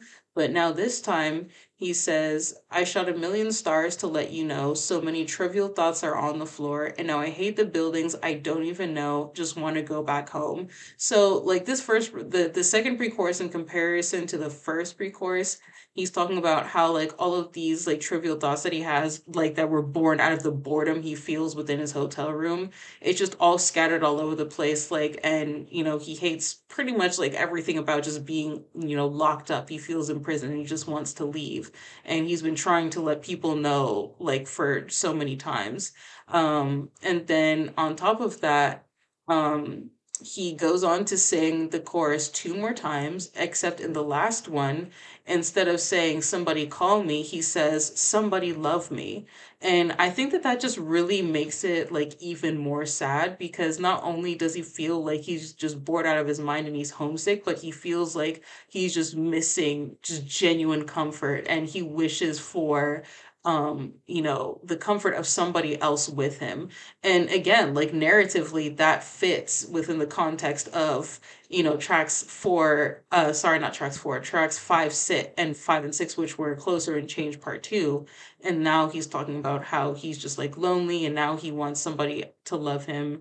And he's just really feeling miserable. And yeah it's just it, it got me i can't lie. This song really did get me Yeah, it's it's a really it's it's very you know it's one of the more simpler songs, but it's so relatable, and I I think it transitions really nicely um, from what a experimental uh, shock change part two was. And so yeah, I think with that we can get into Hectic featuring Colde. Yeah, so Hectic featuring Colde. First of all, um, the music picks back up again. It's very up tempo, upbeat. Um, in fact, I would classify the song more as disco pop, as in this is the type of thing that you would hear in like, I don't know, a freaking roller skating rink in Detroit or something. I don't know. I feel like this is like Cuff It by Beyonce's distant cousin, this song. Just the way it sounds instrumentally, it's just there. Like it gives the hype, like she's that girl. I love Hectic. But yeah, um, so you know, context behind this song. Um, you know, I think it's, you know, really just kind of getting into the fact that um you know, like there's a but like he he talks about how he you know interacts with a bunch of people and sees a lot of things and all of it is just very hectic and overwhelming, and so I think that that's kind of where he really got um you know that song from, and so when you hear him talk about all these different things within um you know within the song it's basically just a lot about like complicated feelings when he's out interacting with the world Yes, and we, we what we were just saying about lonely, which comes right before this. It's a great transition because in lonely he's talking about how he feels so suffocated and you know would definitely rather be interacting with the world, and then here he is interacting with the world and it is almost overwhelming. Or I don't know why I'm saying almost. It is overwhelming. Um, and so it kind of feels like he can't win. yeah that's literally how it feels like it's like he was inside and he was like this is suffocating he goes outside and he's like i can't really handle all of this right now there's just so many sounds that are coming at me right now. And to be honest he does um uh mention uh seoul the city in this song. So it could almost if we were going narratively it could almost be like if lonely was him on tour then hectic was him back home and after he's come back home and he's gone from literally no contact with the outside world to suddenly being thrust back into the bright lights and you know Mm-hmm. massive crowds of the city of seoul that now that's just so overwhelming for him because he's just been used to not having that for weeks on end and so now that's why it feels all so like overwhelming to him Yes, exactly. Um, and and I also like the uh, rhyming hectic with there was nothing romantic because in Change Part Two, you know, he ends that with saying, you know, I just want someone to love. Um, and here he is kind of reaffirming that in a sense he still is looking for love still in the song and is just not finding it. yeah exactly and so you know what he says um in this song uh I accidentally scrolled down too far. I have to go back Oh. You, okay, I found the place where we were at. But yeah, so he was saying if I could only imagine just one uh just one other heaven. I really like that line where he's basically like um you know, he's almost trying to envision a different like world where it's just better than what he has right now. Like cuz like he was saying, it's hectic, like there's so many sights and sounds around him and he feels like he has to go back into his head to imagine like an ideal version of like wherever he is for himself but and what Oh no, you don't know. You can, you can finish what you were gonna say. It's okay.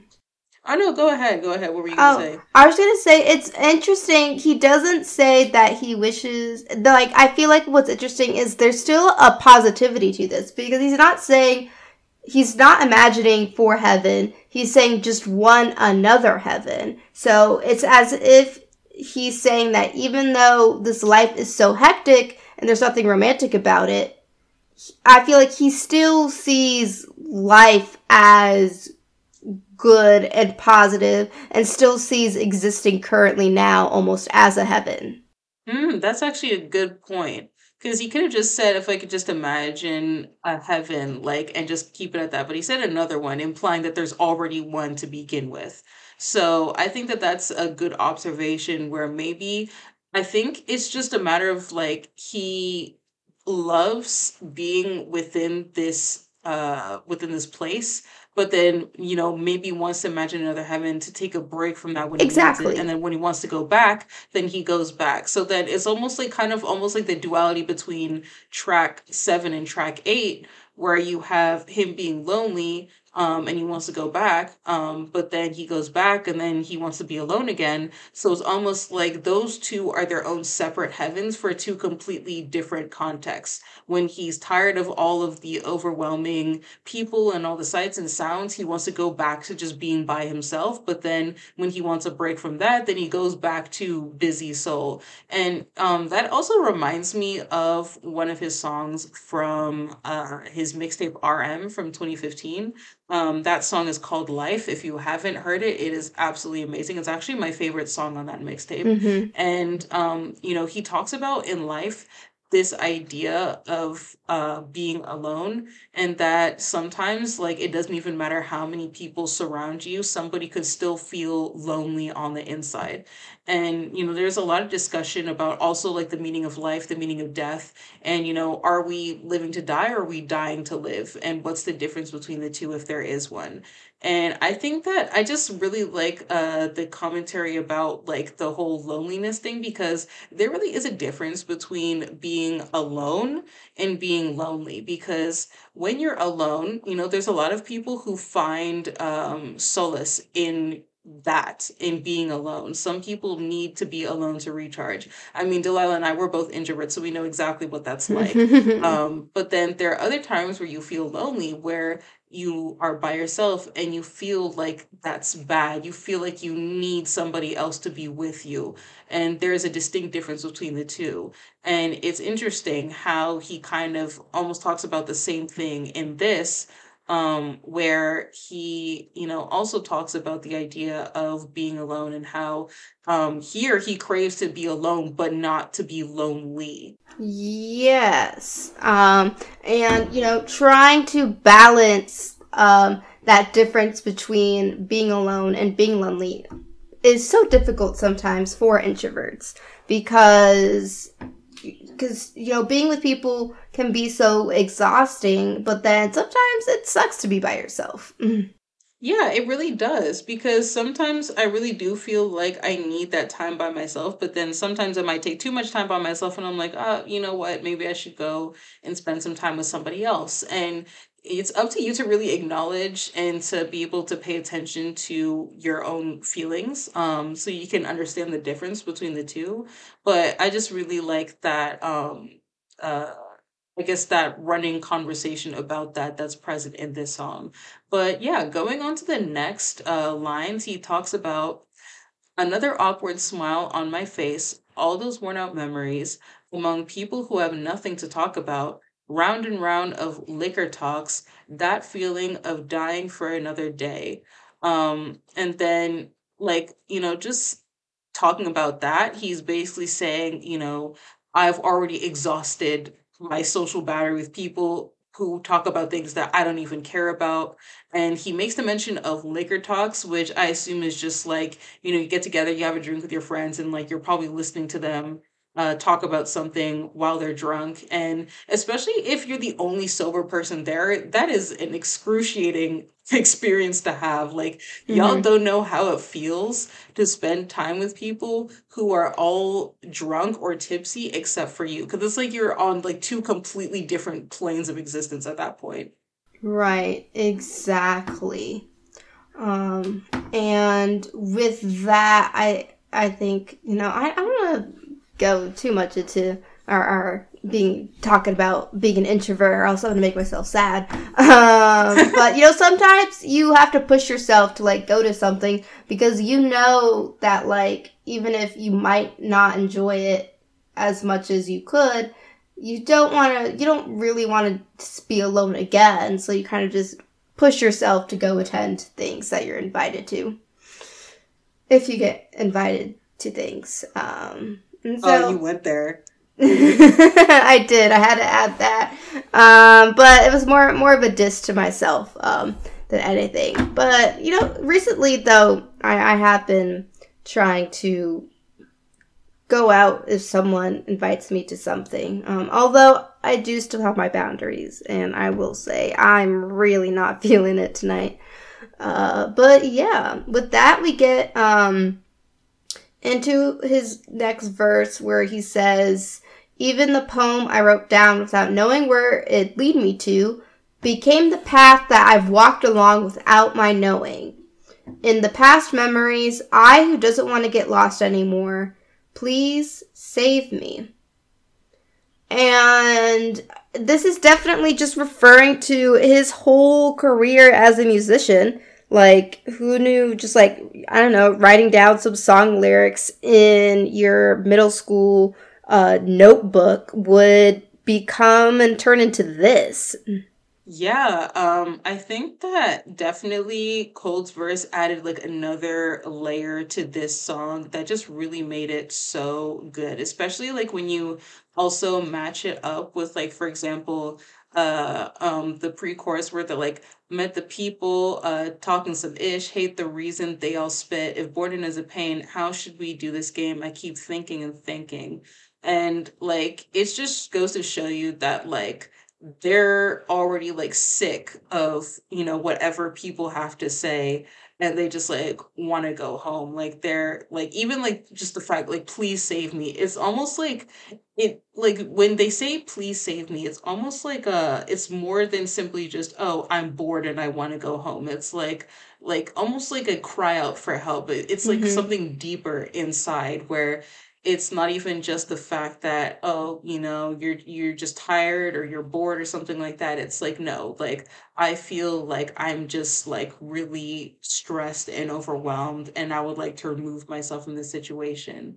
Exactly um the the you know bts has kind of like used the save me you know sentiment quite a few times in their songs. Um I mean, of course, there's you know the actual song uh, "Save Me," but th- there's quite uh, some other songs uh, too where they had the sentiment of you know needing to just be taken away from whatever suffering existence they're in at the time. And I think it's also interesting that Namjoon says, In the past memories, I, who doesn't want to get lost anymore, please save me. He, the person that he's asking to save him is, if we go back to the beginning of the album, back to when he was nine, where he wrote down his first poem. That's who he's asking to save him.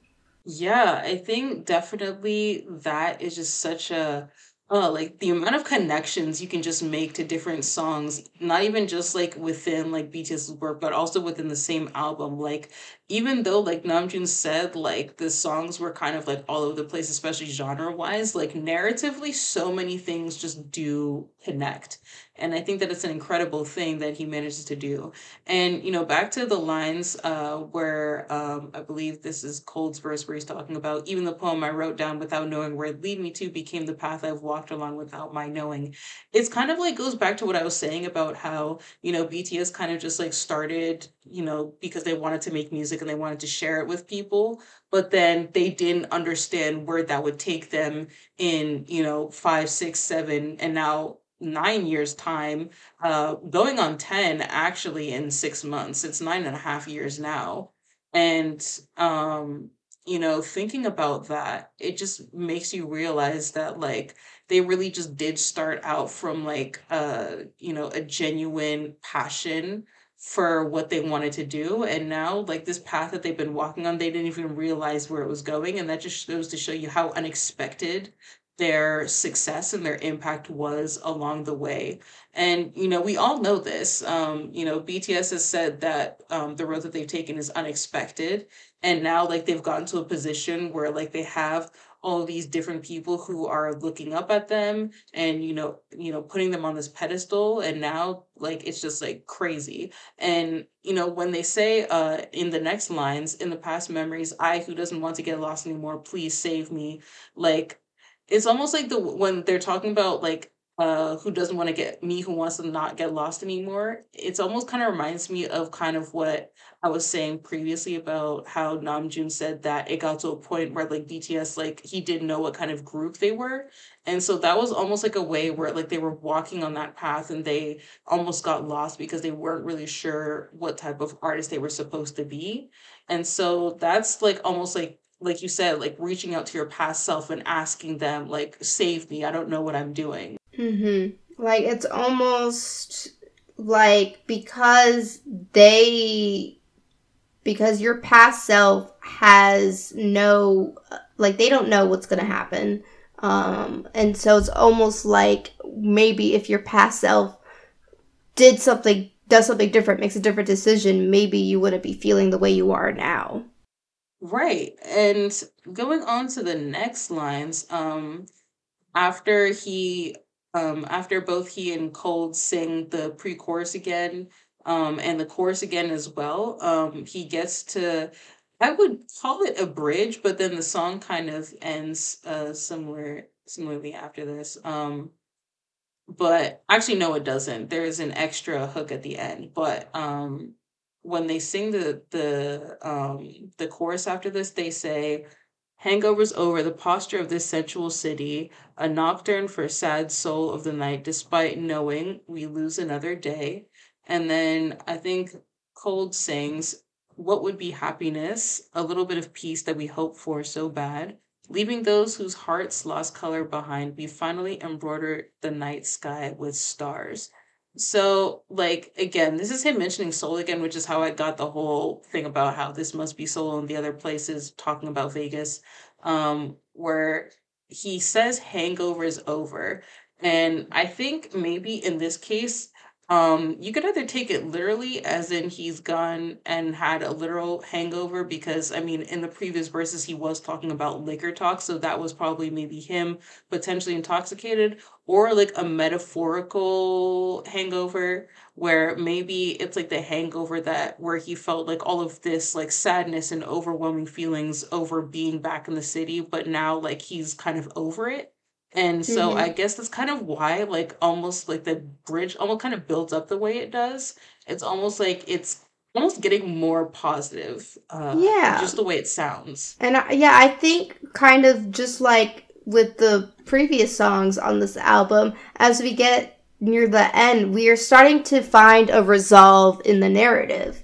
Um, and, you know, like I said earlier, how I feel like there was already a sense of positivity with the reference to one another heaven.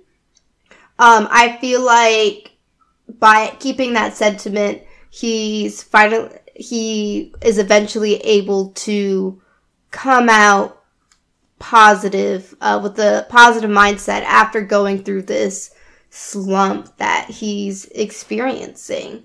Um, and I I love the um, the posture of the central city, a nocturne for sad soul of the night, and a nocturne is just in music. It's um, it's basically just a song that is like inspired by nighttime. Um, although if you want to take like the original like music, um, like the way this was used in like classical music, like at first, like the nocturnes were just like pieces that uh you like you played for nighttime performances and then eventually they became character pieces um where like they told more of a narrative about um the night so yeah, all too much information. No one cares, but I, you know, I, I, I like classical music, so just wanted to talk about it. Um, and uh, uh, so he basically says like, uh, you know, a night song, a ballad for soul. Um, and despite knowing we lose another day, uh, so basically, like we know, um, that it's like we know this, like we know we're in this kind of slump, and we know that we don't get any younger. We are closer to dying as each day passes by, but we kind of just let the day go by anyway.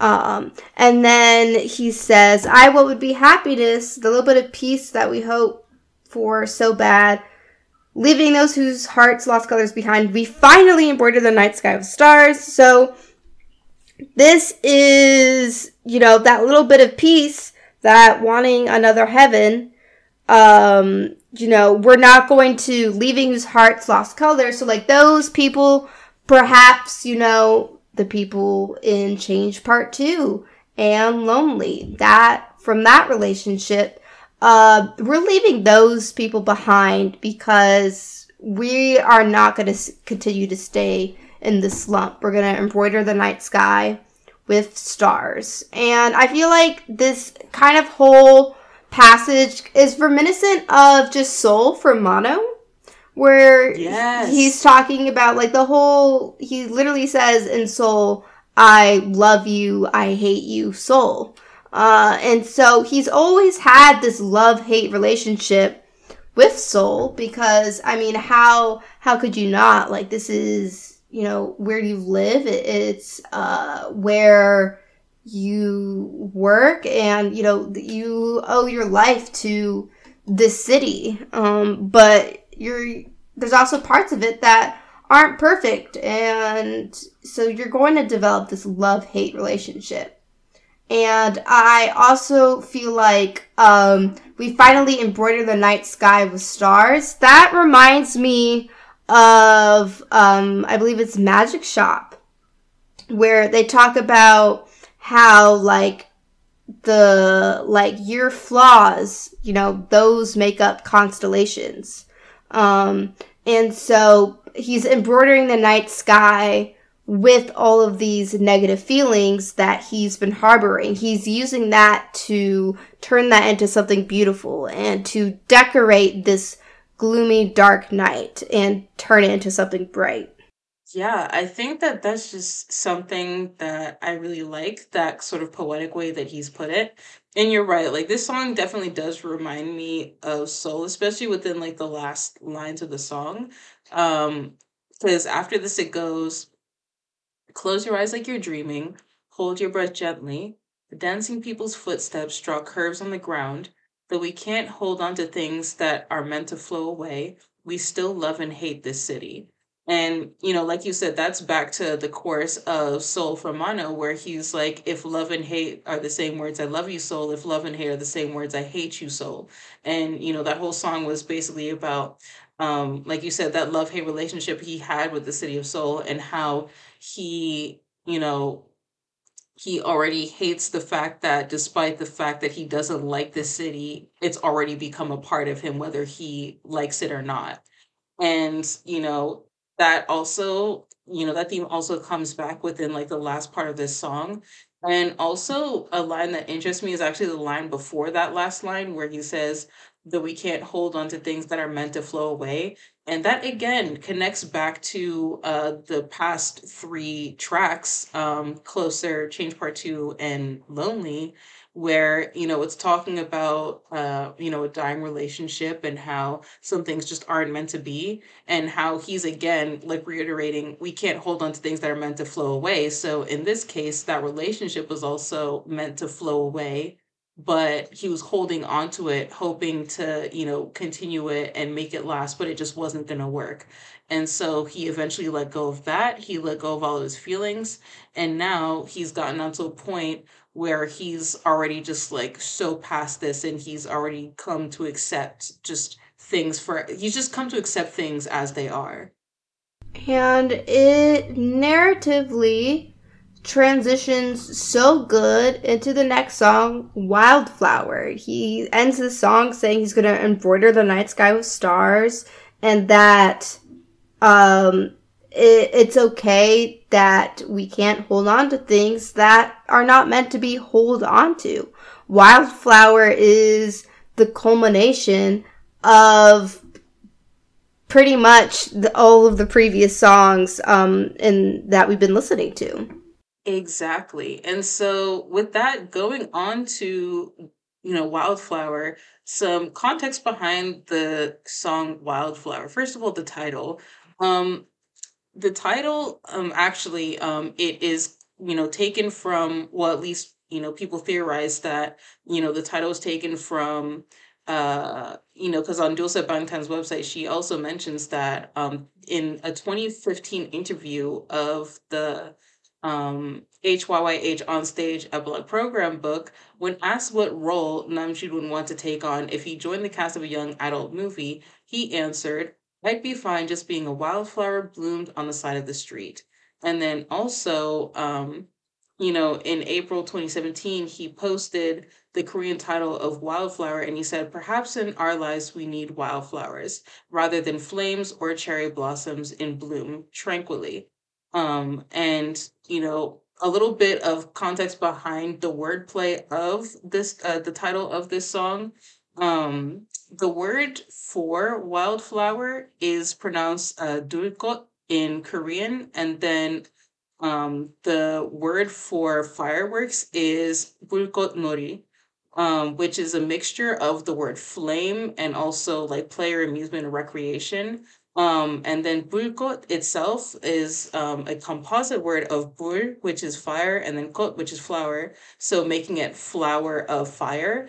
Um, and also similarly, a little bit of a tidbit. Um, it also is constructed the same way in Japanese because the word for fireworks in Japanese is hanabi, and hana is flowers in Japanese, and then the Japanese word for explosion is bi. So putting that together, hanabi is actually flower explosion, which I thought was pretty cool when I first learned that mm-hmm. word. And so I just really like the way that it is structured. Um, and you can really see how like that comes into play with how he created the title of this uh, song because also he had said that he originally wanted to name the title of this song Flowerworks. But then he said that because it didn't make sense in English, that he didn't want people to be confused and to focus too much on that because obviously it didn't make sense in English. So then he changed it to Wildflower instead. Um, but then instead of that, um, you know, the Korean title of this track is instead called um, instead of Bulkot Nori, which is firework, he says Dulkot Nori, which is, you know, taking Dulkot, which is wildflower, and then um, you know, adding it to the translation for like fireworks. So basically it means like wild flower works. So it's Flowerworks in Korean, but the English title isn't Flowerworks, basically, is what I'm trying to say. The wordplay works better when it's in Korean. And so that's why there's a mixture of the English and Korean, uh, the, the Korean, the English and Korean sound, the, the titles of the song. But basically, to explain what this song is about, um, a lot of it is just pretty reflective of, you know, what he's done so far in his career and basically talking about his own dreams and aspirations and what he wants to be um, you know, in terms of like in the context of like a firework or a, you know, a wildflower. And if you watch the music video, you'll also be able to put that into better context. But uh we'll we'll get into these lyrics right now because these lyrics are very poetic so they're going to require a lot of breaking down and i'm trying to keep this under the two hours and 30 minutes mark. Girl give up. But we're already at we're already approaching the two hour mark. Just give up. Um but we'll we'll we'll, we'll try to we'll try to um be as concise as we can with this song because, you know, there's a reason this is the title track, technically. Like, there's a reason that this is a title track, and there's also a reason why it's the um, second to last song on the album. You know, he really wanted to paint a narrative with this album. He really wanted this to demonstrate his, you know, 20s. And because this song is the second to last song on the album, we can garner that this is meant to be a reflection of where he's at, at least currently. Um, because it's, if it's later in the album, then that is how recent it is. Um, so with that, uh, we start with the flower field. That's where I'm at. Open land. That's where I'm at. No name. That's what I have. No shame. I'm on my grave. And, you know, just the way this song opens up, it's almost like cinematic. Um, and I'm not even just talking about the music video. Like, I'm just talking about, like, this song starts and just, like, the instrumentals, everything just feels big. Uh, mm. and he's talking about this open land, so uh, it, it makes sense that the instrumental matches the lyrics in this way. Yeah, like theatric is the perfect word for it because the way it starts out, it's already at this climax. And if you think about it, especially because we're putting this back in the context of like fireworks and stuff, the music video also starts with fireworks bursting in the air.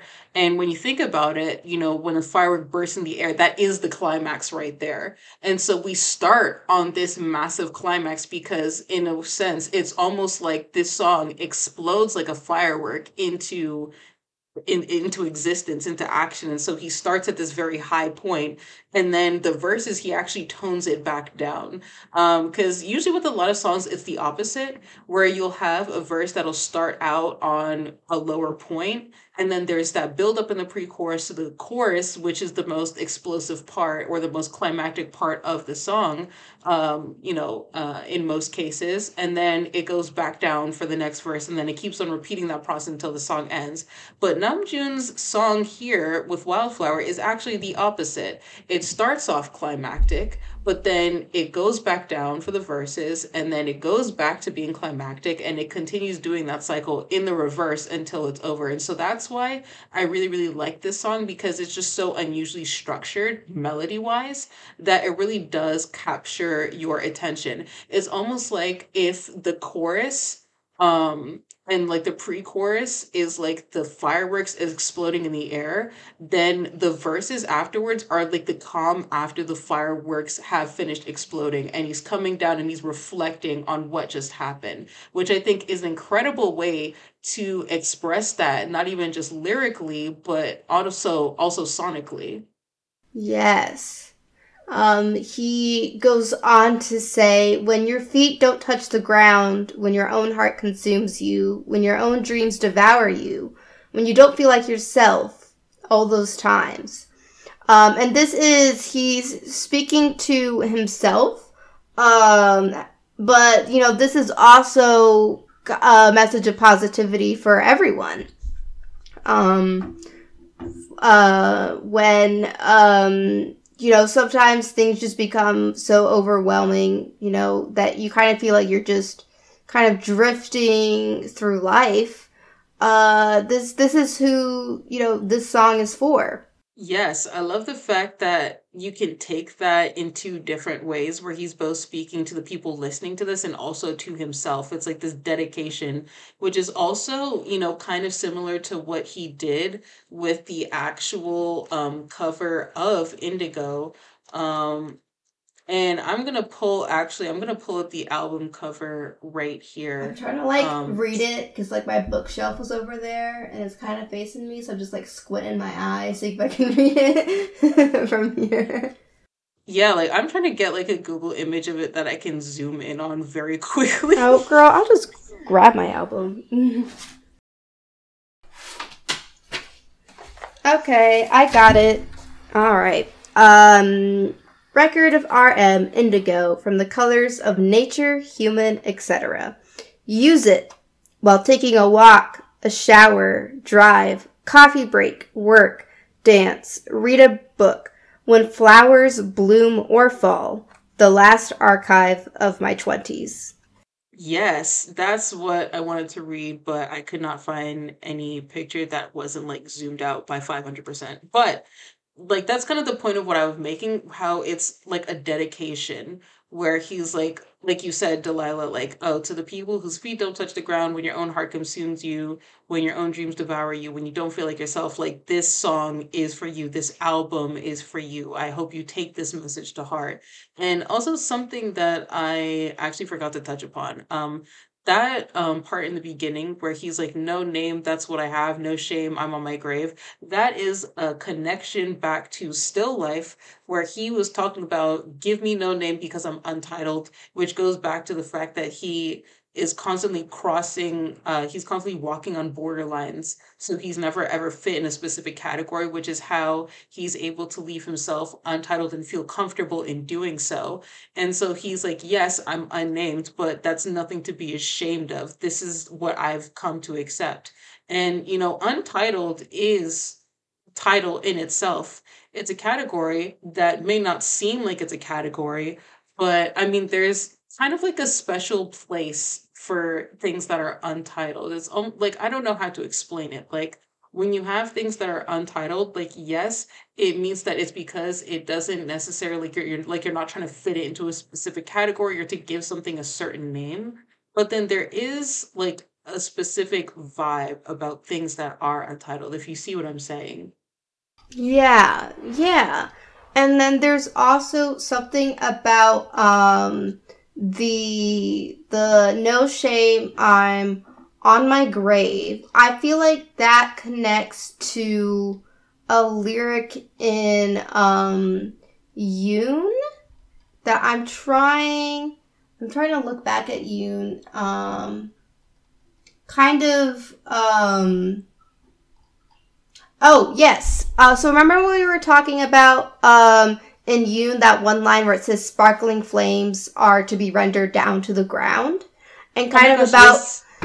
yes, yes. And so basically that whole cycle of, you know, life and death and rebirth. And so no shame, I'm on my grave. That connects to Yun. That basically where I am, I like I he's not saying I'm on my grave as in like I'm near death, but because he is alive and he's present, he is continuously existing on his grave at all times because at any point in our life, we eventually, you know, go back down into the ground.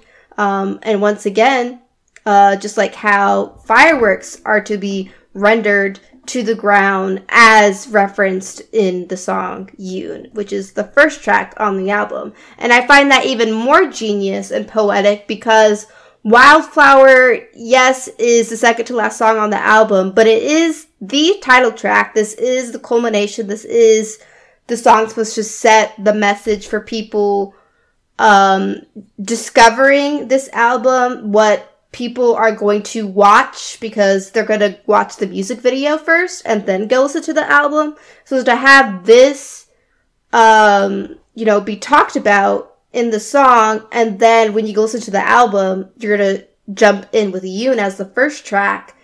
Wildflower, you know, connects right away with that. Exactly. And also just the fact that like that you know, kind of that kind of symbolism is even more amplified when you think about like wildflowers or just flowers or plants in general. How, you know, for them, it's especially more visible to see just how they are rendered back down into the ground. Because, you know, for example, when you see dead plants, like they, you know, die very quickly, they decompose quite quickly. And so, as a wildflower, he would also be almost like, in that kind of sense, rooted to his grave um, because flowers are rooted to the ground and eventually all life comes goes back to the ground so that's also another way in which you could interpret that and um, going on to the actual verse um, he says I wish to be a flower of fire. I just wish to have a beautiful fall. Even before the beginning, I imagined that I'd be able to smile and applaud at the end. I yearn for it. When all things I believed in drifted away from me, when all this fame turned into shackles, please take this greed away from me, no matter what it takes. So here you can see that he had dreams and ambitions to be something, to be something great. Um, and flower fire here is just referring to fireworks because, again, taking into account the word for fireworks in Korean, which is bulgotnori, Mm-hmm. it literally means uh, fire flower. Um, and he just wanted to be able to explode brightly as a firework and then fall and that would be the end of that and that he would enjoy looking at the ending. But you know as time went on um, especially with the trajectory of BTS's career. And as we've talked about in previous songs um, BTS got to a position in their life where they felt so pressured from the fame which you know goes back to what he says in this verse about his fame turning into shackles which is also something that has been discussed in their work before in songs like Interlude Shadow by Yoongi and Black Swan, um, where basically they get to a point where they're on this pedestal, but they feel like they're flying too high and they're afraid of the pedestal that they've been put on and they just want to come back down. Um, and you know, back in 2018, like we said, that really came to uh, almost a boiling point where they genuinely considered disbanding because of the immense pressure that they were put through and the toll that that was taking on them mentally. And so, you know, for this to be turned into a lyric like this, like, please take this greed away from me no matter what it takes, it's almost like he understands the fact that, like, this fame is choking him, but because he still wants to have that beautiful ending, he's still pushing towards that goal, even though he knows that it was hurting them. So he's basically just begging somebody to take away his ambition so he doesn't have to continuously hurt himself in the venture to reach his goals. Mm-hmm. Exactly. Um, it it's overall. Um, I I just love that we BTS are just so consistent in their theme messaging while also always growing as musicians and artists. Like this, the growth is so apparent, but like you can tell that they're just consistently thinking about these types of things throughout their career. I think that's just what makes, you know, that's why people connect with their music. Like they see how, you know, BTS are constantly, you know, reflecting and they take what they do very seriously and do it with all of their heart. Um, and because we can see, you know, the growth and the connection to their lyrics is how we know that they're just so personally involved with it. Yes, and I think that that continuation just really just goes to show you how involved they are in their work and how, you know, their work grows alongside them because their work is directly impacted by their personal experiences. And also one extra line after like um the please take this greed away from me no matter what it takes. He also says, "Oh, please let me stay myself." And on the Doolset Bangtan website here, it actually says that like the way that he ended the sentence here in Korean, he used the term hasoso, which um is basically a translation of like please do, but it's like a formally polite style that is traditionally used when addressing a king or a queen and is now used in historical dramas or religious contexts as one begs to a superior being. So with that context with that context in mind, it's almost like he's begging to like God himself to just take this greed away from him. Like he's so distressed by the fact that like this fame is hurting him, but he wants to keep pursuing it. That he feels like, in order for all of this pain to end, he basically has to beg a higher being to just remove all of his ambition from him, which I think is just an incredibly powerful thing once you have that context in mind. Exactly. And that's why people they have to read BTS lyrics and they have to read, you know, from these translators um about you know the context of these lyrics. And because you're not usually going to get like these types of translator notes from something like genius or like from some just like basic translation. Uh it, we could just it, it sounds like so simple um and but when you take the context of what it's used in it suddenly just becomes so elevated and you understand that there is way more gravity to what he's saying than what someone on the surface level might uh might uh, originally interpret it. And so, with that, uh, he then goes on to say, "Oh, every day and every night, persistent pain and criminal mind." So, you know, just like what Daisy was saying, you know, he's begging, uh, you know, some higher being to, you know, this pain is persisting. Um, and, you know, his mind is, you know, basically, you know, a criminal for making him go through this suffering. Um, those nights when the sound of my own beating heart kept me from falling asleep, the mournful crescent moon hung outside the window.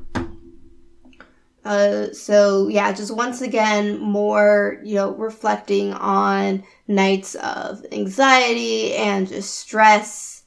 Um, and he does say the more, so from the mournful crescent moon hung outside the window, he then goes on to say, I do wish me a lovely night. My life has grown larger than what I deserve or can afford, struggling to hold onto a balloon that is drifting away. I question where it could be that you are now, where you go, where's your soul, you know, where's your dream. And that, of course, is a callback to his lyrics in intro persona. Yes, there are just so many different connections here, and also a lot of things that I have picked up within those few lines. So, first of all, when he says persisting pain in criminal minds, when you think about criminal minds, that usually just refers to like the mind of a criminal, the mind of somebody who commits crimes.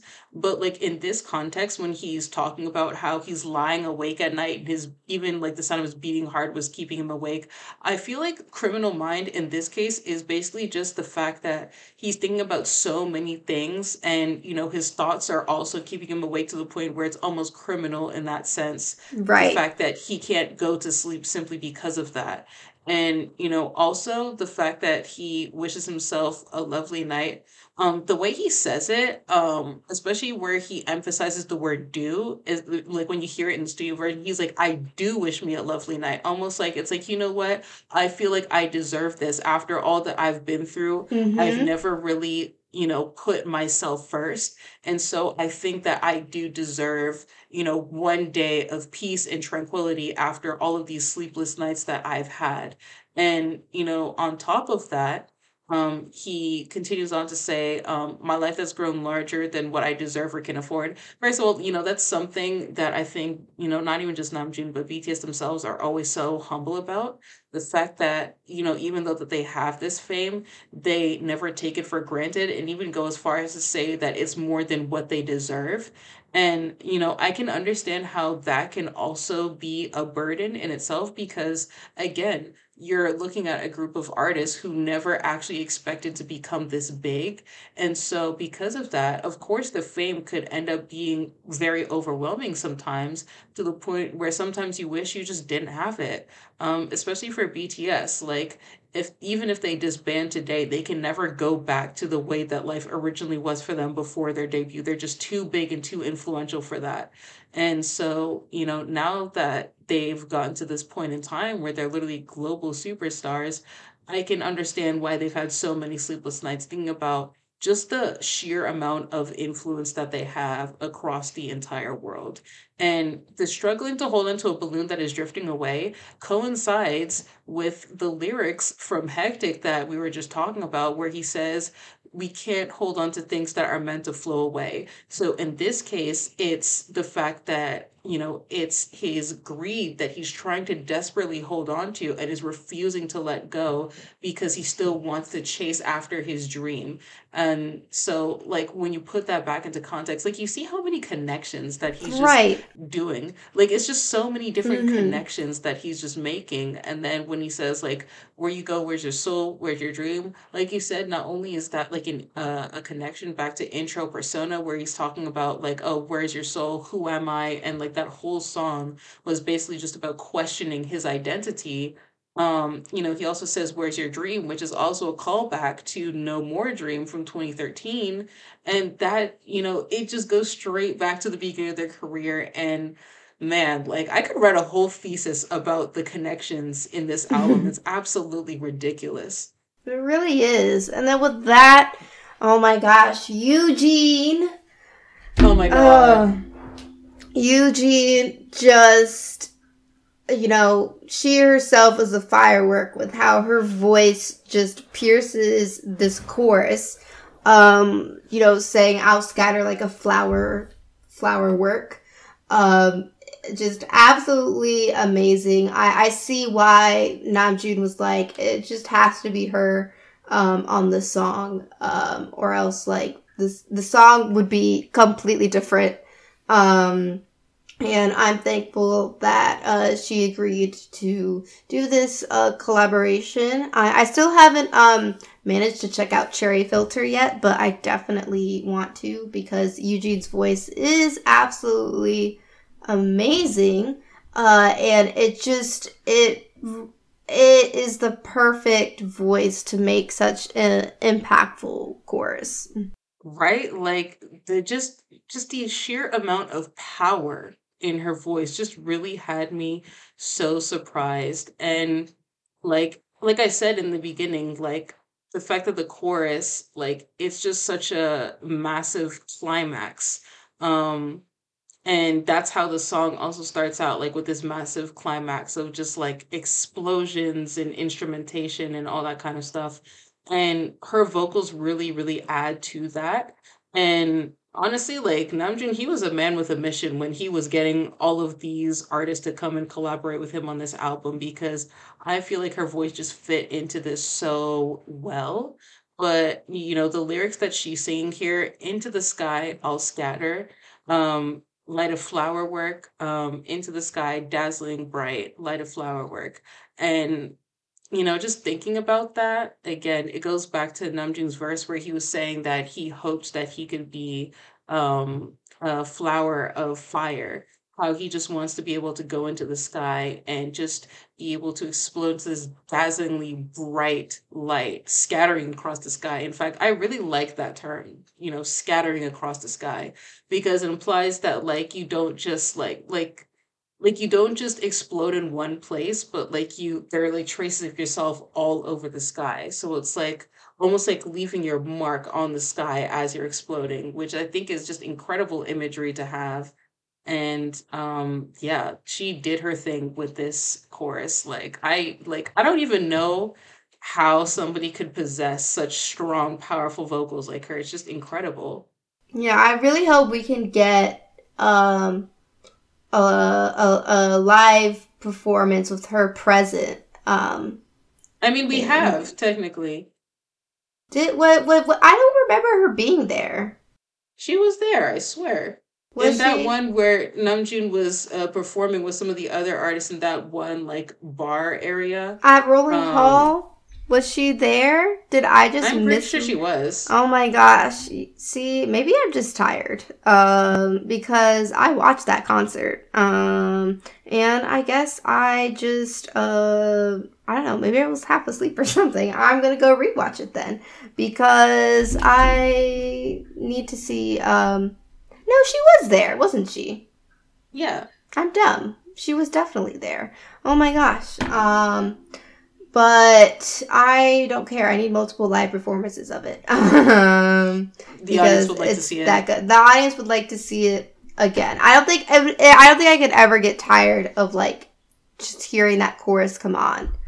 Um, and so with that, um, the Namjoon's next verse is, "How far would my end be?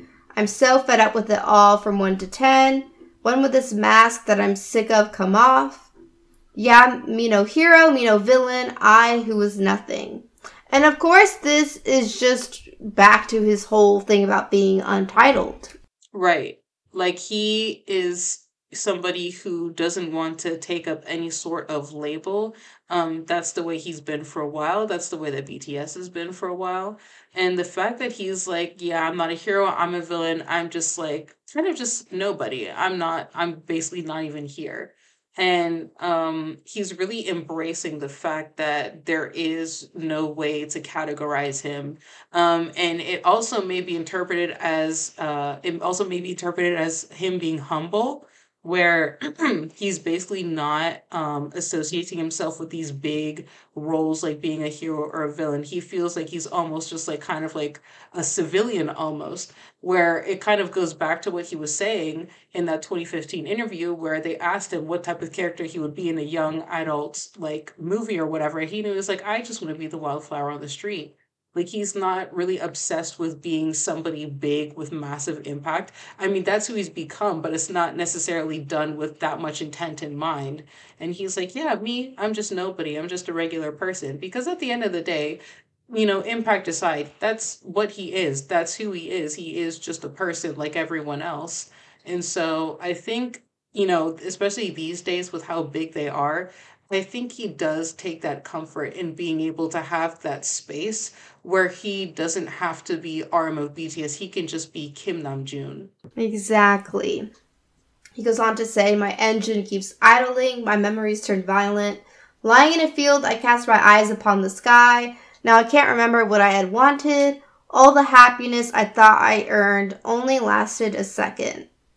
And this is really interesting because uh, it kind of feels like the other side of fireworks, of how, you know, people sometimes when think of fireworks to think of them as, you know, this bright, brilliant thing that is also very fleeting. Um, yes. And so it's interesting, you know, um, how he says, you know, his engine keeps idling. So, like, his passion, it's always ready to go. Um, it's always there. Um, and that, you know, maybe he can't remember what exactly he had wanted and that maybe that happiness that only lasted a second, but regardless of that, he's still going to keep going. Um, because he says right after that, I'd be going no matter what's in front, no matter what it is, memories of letting things out, grabbing the edge of dawn by its collar. The society that is for those with loud voices, and I still speak silence. Like, what? Grabbing the edge of dawn by its collar? What amazing imagery. Especially. You will never get somebody who will write music like him. Especially because there have been. This is, I feel like, in previous songs um, Namjoon was talking about how the days just go by, right? And so, mm-hmm. like, the day just passes. But right now, he's grabbing the edge of dawn by its collar. He's not going to let the day just pass. He is literally seizing the day. Yes. Oh my gosh, literally seizing the day. Oh my gosh, I got chills. It's like it reminds me of um tomorrow um as in like uh the song that BTS had on I believe it was Skool Luv Affair. It is Skool Luv Affair. Yep. Mm. Yes, and within the lyrics of Tomorrow, they have a lyric that goes something like because um it is darkest what was it? It is darkest right before the dawn. Mm-hmm. Where they were basically with that um phrase, they're saying that you may be in a bleak position right now, but right before like but but it's like the darkest when it's right before dawn and dawn can be interpreted as like a breakthrough. And so they're basically saying to hold on to hope because no matter how dark it gets, it just means that the dawn is on the horizon. And so you can't just give up when it's dark in your life. And so that's why I really like this imagery of grabbing dawn by its collar because he's almost trying to hurry up that process where he's in the midst of his dark, violent thoughts, which is what he was literally just talking about. And now he's trying to grab Dawn by its collar, collar as if to like to prevent it from escaping or to even hurry it up to make it come faster for him because he's waiting on that breakthrough, that miracle, or that, you know, that light inside of his dark world to, you know, to appear, but it's not appearing fast enough for him. And, you know, in the music video, actually, when he is rapping this verse, you will notice that he's actually rapping it while he's in the middle of a hurricane. And as people have pointed out, also within that hurricane, there's a bunch of things like swirling around within like the wind and stuff. Like, and uh, uh some of it was actually like music equipment and stuff. And it reminded me of an interview that um, BTS had. Uh, it was like an Amazon interview from like 2021, I believe, where um, Namjoon had once said, when asked about um, what he thought about like BTS or Army's impact on the world, he equated it to being within the eye of a hurricane, and that only when that hurricane subsides would he be able to look back and see the impact that it has left behind. And so you can really see in that sense that like he's like in this whirlwind of different things and like he's also unaware of like just how much like impact this hurricane is having on the rest of the world and i don't want to use the word damage because bts what they do is incredibly positive so i'm trying not to use that word even though it's like taking the imagery of a hurricane but i will say you know something that bts and hurricanes do have in common is that they are powerful and they are 100% forces of nature to be reckoned with. And, Mm-hmm. You know, what you were saying earlier about fireworks and like the other side of fireworks and how even though they're beautiful, they're also fleeting, it also reminds me of like this point in time, like, uh, I believe like two months ago, where I was cleaning out my room and while I was cleaning out my room, I found out some ripped pages of a journal entry that I had done actually like almost exactly four years to like four years to the day that I had found it. So like I had found the entries on like November 7th, 2022, and I looked at the pages and it was from November 8th of 2018. I was like, whoa, that's weird, first of all. um, but then in that journal entry, I was actually talking about the exact same themes of fireworks and happiness. And so I hope you guys don't mind me reading a little bit of that entry because I just thought it was relevant to the conversation, but I had managed to find my post about on Twitter. But I had said something like, um, fireworks and happiness, are they really that different? Like fireworks, happiness come in short bursts and lights up our dark world. When it happens, it's beautiful and colorful, yet it's so fleeting, making it even more valuable because it's finite.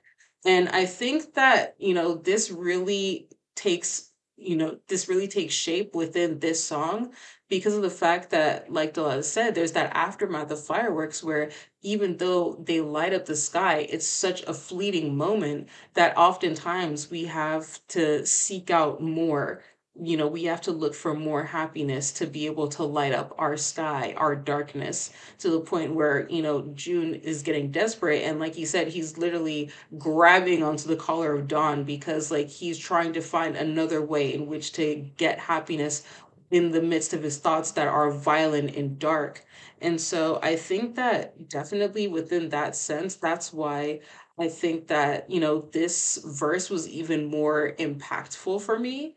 And then, you know, talking about how society is for those with the loudest voice and still I speak in silence, like, you know, especially with the way that he's even promoted this album, you can tell that Namjoon is the type of person who likes to be low key um, you know, the way he does things is almost in a much quieter nature compared to the way that other people have promoted their solo projects, like for example, J-Hope and Jin.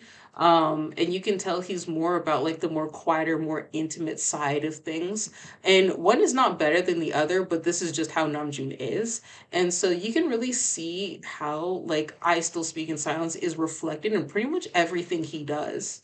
Mm-hmm. And I think the society he's referring to is just like the music industry that he exists in. Because the next lines go on to say, This is an aside, a sailboat that came to full maturity to reach and face all the misunderstanding and prejudice. So, all the things he's faced, you know, with Korean media and, you know, Western media and all of those things he's faced, you know, despite, you know, those societies being very loud and, you know, vibrant. Um, he really hasn't, you know, done too much to speak about his experiences with that, even when it's causes him pain. Um, and so he's kind of saying that, you know, despite, you know, how loud uh, that part of my world is, um, that society is, I I'm still gonna continue doing me. Yeah, definitely. I think that that's one thing I just love about him being so unapologetically himself. And, you know, that just goes back to what we were saying about him completely embracing the label of untitled. And so, you know, going back to the lyrics, he says, uh, I don't enjoy you praising me and throwing me up in the air. My two feet stand on this ground with flowers that don't even have names. I can't go up to the stars again. I can't. Underfoot, I just go to the purposeless dis- destination, not even knowing my own sadness, making my friends, making friends with my shadow, even I be gone. And, you know, this really goes back to what I was saying um, as to how they're kind of just not about the massive pedestal that they've put, you know, that they've been put on. Um, you know, it's one thing to have fame, you know, because you're getting recognition, but then again, when that fame starts becoming too much and people start becoming, uh, people start expecting too much of you, then it just gets to the point where like you're just tired of it and you want to stick your feet firmly on the ground.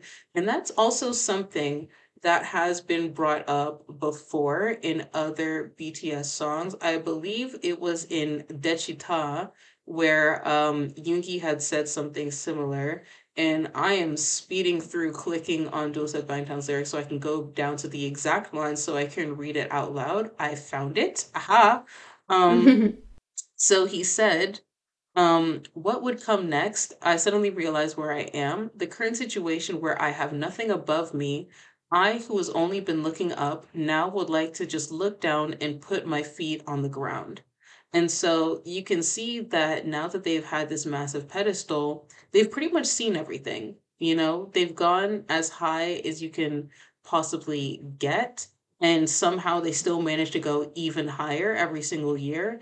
And, you know, at this point, there's pretty much almost nothing else left for them to do. They've pretty much completed all of the things on their bucket list. I mean, the only thing that's left for them to do is get a Grammy, which, God willing, they'll finally get one this year so they can finally not have to worry about it anymore. And we can finally stop pretending to care about the Grammys just so that they can give BTS their award and go.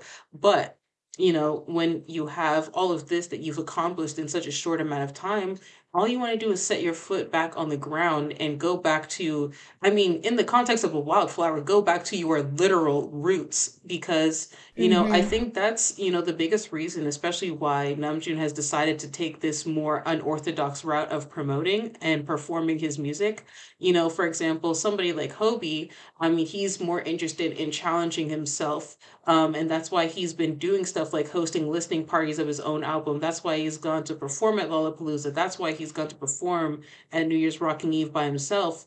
But Namjoon, he's performing in a lot more intimate settings. So he's performing at, you know, his favorite art exhibitions, and he's performing in a venue where only 200 people are able to get in. So he's going back to this feeling of what it was like back when they were a smaller group and they had this more intimate uh you know they were able to do these more intimate settings where they were be where they would perform their music. Because you know with the reach that they have now i mean pretty much all they do is stadium concerts. I mean they get into a venue and it's a venue for like 40, 50,000, sometimes even 60,000 people and it's all sold out. So i can only imagine how nice it must have been for him to be able to just not do that for once and to just perform in a crowd full of 200 people and be able to look at every single person individually and make eye contact with them and be close to them. And I think that that's really kind of what he's been meaning to do with like the whole rollout of this whole album. And, you know, again, the way like his feelings about that are once again present within his music. Exactly.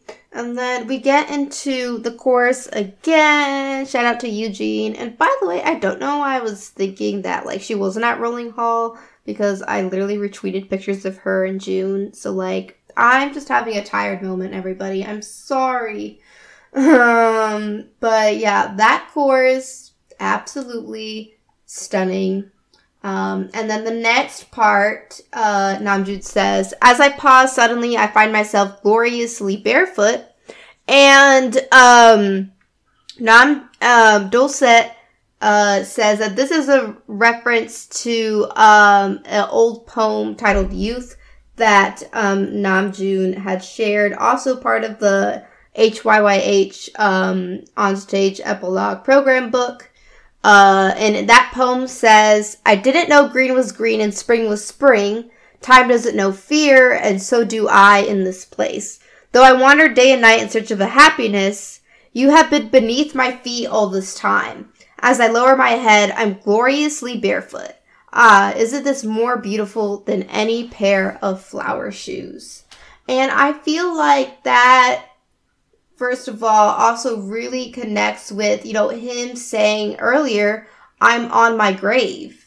Um, he finds himself barefoot with happiness beneath him, and it is simultaneously, you know, his grave where he will end up. And so I just think, you know, just being content with where you are and where you will end up is it's very powerful. Um, and something that I find very fascinating about the next line, where he says, Nothing was mine to begin with anyway. And don't tell me like you gotta be someone because I can never be like them. This phrase, nothing was mine to begin with anyway, uh, I think that also refers to like this cycle of like you were born from the earth and you will return to the earth. So like ev- this existence is temporary and nothing ever belonged to you in the first place. So you don't need to stress about, you know, losing it or having it. But I think it goes even deeper. It connects to the reference in Yun where he says, render to Caesar the things that are Caesar's. Um, and we talked about how that line is basically saying, you know, just, you know, be good by just giving what belongs to someone to that person. So, um, and of course, in the biblical context, it was saying that you can have, you can both, um, you know, pay your duties to God and also uh, pay your taxes. like, just do the things that, um, give to people what belongs to them but here he's saying nothing was mine to begin with anyway. So he is saying, connecting that with that line, um, he's saying that everything belongs to the earth essentially. Yes, I think I just really like that um connection with like being a wildflower, being on the ground and just standing on your grave. That's such a like I've never even thought about like the ground in that particular way like to it like associated with like i'm standing on my grave. Like that's such a crazy thing. Like i feel like because of the fact that english is not his native language that is what has allowed him to be so creative with just the way that he constructs his lyrics. Mm-hmm. Like i the namjoon he's just so good. He's he's such a writer. He's such a poet. And i absolutely I just love it. And then also just um you know the way um Youjeen comes in for the final chorus like that quietness it's absolutely beautiful. Um Namjoon says like a flaming flower of fire to the flower of the field from boyhood to eternity I shall remain in this desolate field. Ah someday I shall return. Once again you know returning to the earth where you're born. Exactly. And, you know, to go on to the rest of the lyrics, um, where he says, you know, nothing was mine to begin with anyway, and don't tell me like you gotta be someone because I can never be like them. You know, for him to say this, like nothing was mine mine to begin with anyway, it's almost kind of like the way I feel like he's saying this is almost kind of like in the way where people are like where people say like you're born with nothing and you die with nothing. Oh like you yeah. come into this world like you have no possessions and then when you die you take none of your possessions with you.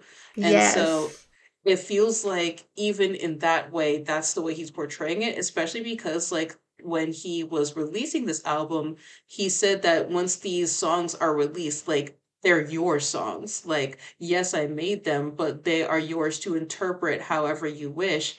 And it's almost like, you know, this music is just for us. Like, he's taking no ownership of that in a way where it's like he's totally fine with it. Like, he just like is like yes this is what i've created but this is for you.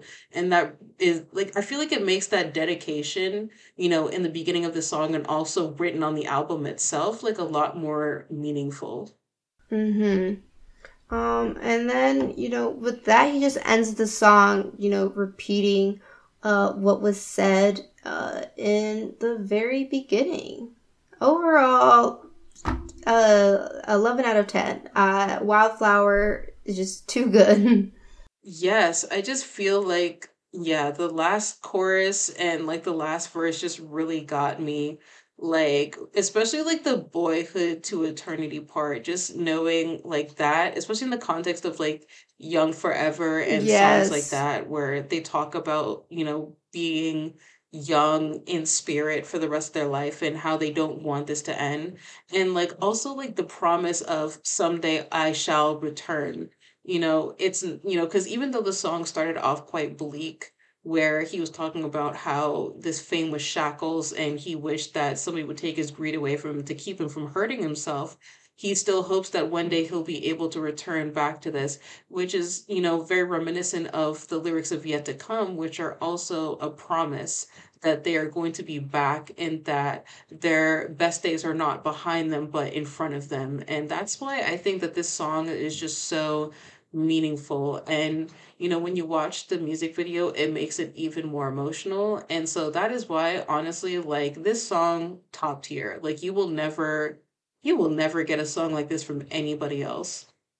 Exactly. And then with that, let's get into number two, uh, featuring Park Ji Yoon, a very iconic um, artist to collaborate with. Uh, uh, if people um, don't know who she is, uh, you probably would know her most famously for adult ceremony, uh, especially as an army, because uh, Jungkook and Jimin did do a dance cover of that song.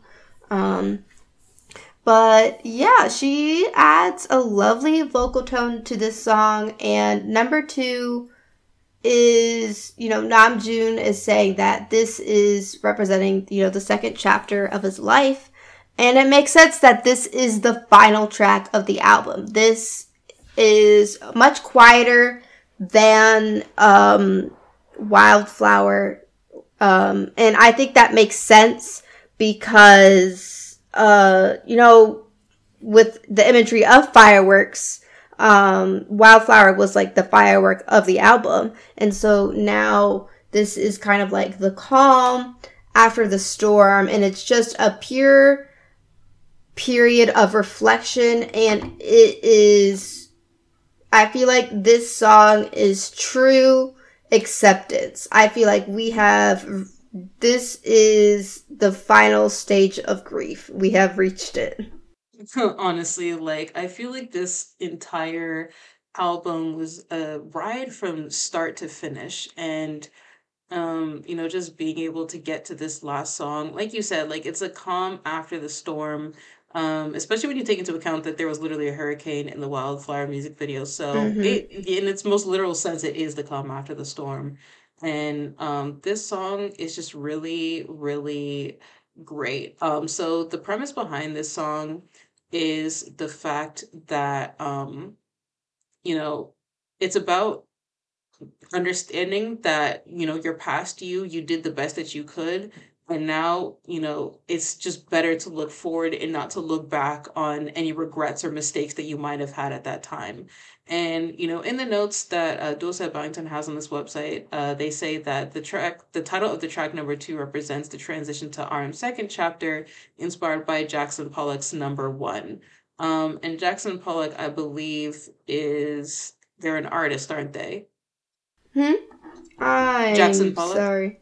I'm sorry. I believe so. Yes. I don't know why. Like I just completely blanked out when you asked me that question. It kind of felt like I was like put on the spot so suddenly. I don't know why. it's it's late over here. It's almost um midnight. So sorry. But yeah, no, he is an artist. Yes. Um and I believe he's from um like I think it was he was he's like an abstract um artist, so he did like expressionism and stuff like that. Mm.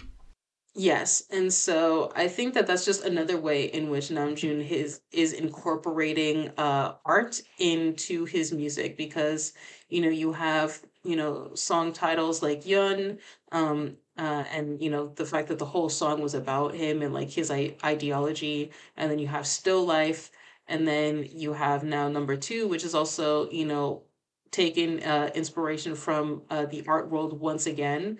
And so you can really see just how connected that art is to Namjoon, um, which I think is great. Um, oh, and so. Um, actually, I want to read this. Um, so I decided to just Google the painting real quick.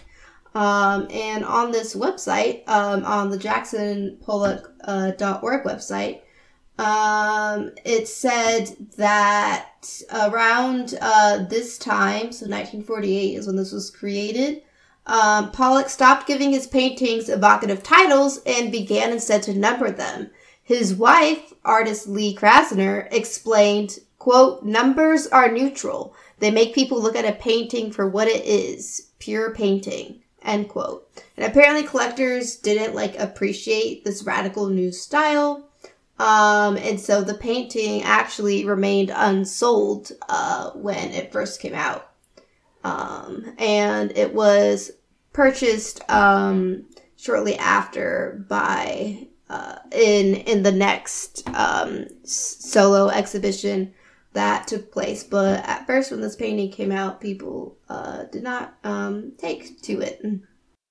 Yeah, and so it's just interesting to see how that plays back into the context of this song. So, without further ado, let's just get into these lyrics. Um, I believe it starts off. Um, this song starts off with uh, Park Ji singing, uh, "Dear, don't look back anymore. After all those waves have gone by, even if those countless what ifs torment you, you'll now be protecting yourself. Um, and also, they continue to say, Dear, don't look back anymore. Left behind these memories mixed up so vividly will be these remaining lives like extras. All you did was just do your best. And I think, yeah, this really just embodies the whole concept of the song, where it's all about how if you're up at night thinking about all the things that you could have done better, all the things that you should have said better, mm-hmm. and just overall regrets in general. It's just don't even worry about that. Like, don't even look back on those moments anymore because what's happened has happened. It's all past. And now you should focus on, you know, what's left for you in the future because back then you just did the best that you could do and that's okay. Exactly. It's it goes on to say, don't look back anymore. Whatever path you take, there always be regrets. Uh, yeah, you're not all that special. I don't cry at such words anymore. Um, so yeah, like it doesn't matter like trying to think, oh, what if I did this or this instead? Like it doesn't matter because you didn't do that. Like mm, it's it's happened. It's in the past.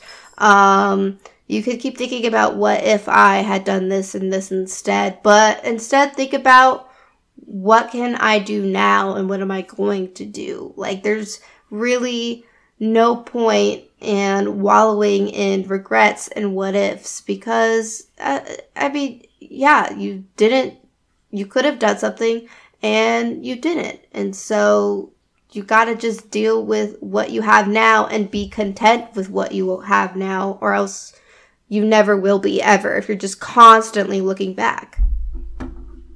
Exactly. And, you know, the fact that it says, yeah, you're not all that special. I don't cry at such words anymore. I think that that's really nice. It's like it shows growth. Like, yeah, you know, it used to be hurt by such things, but now it doesn't affect me anymore. And it shows that, you know, they've grown up, they've matured, they're past being hurt by such things and are also now aware that those people aren't really people that are worth the time of day. They're not people worth listening to and you've also seen them adopt this attitude in other things, such as uh, the Cypher series, particularly Cypher Part 4, because that whole Cypher was just all about them saying, look, at the end of the day, I love myself. There's nothing you can do about it. And we're done talking to you. The same way that they said it for Mic Drop. There, it's like, you know, there's nothing left to say to you. I, you know, I'm going to keep doing what I do. And if you don't like it, then that's your problem. And so, you know, this is much more of a softer way of saying it, but the fact that they say I don't cry at those words anymore, it's like a personal achievement. And, you know, it's further um accentuated from the next lines where Namjoon says, I smiled that I ain't gotta prove myself, that I ain't the one, that I ain't the ish, just a little kid who craved approval. Now my mind fits into senior community centers better. And so he's like basically saying that he's glad that he's past the point where he feels like he needs to prove himself to other people, especially because in the beginning of their career, in the face of so much backlash from both the underground hip hop community and then the K-pop community, um, you know, he felt like he was stuck between two worlds and that he constantly had to show people that he was better than they thought that he was. And that caused a lot of stress within uh, their early years. I mean, it flung them into a whole identity crisis as to what they actually were. Like, were they an artist? Were they an idol? They didn't know and that really messed with Namjoon's head a lot. Him specifically the most. I remember it affecting him the most out of all of them. And it's something that he's also explored in his very first mixtape RM in the song Awakening.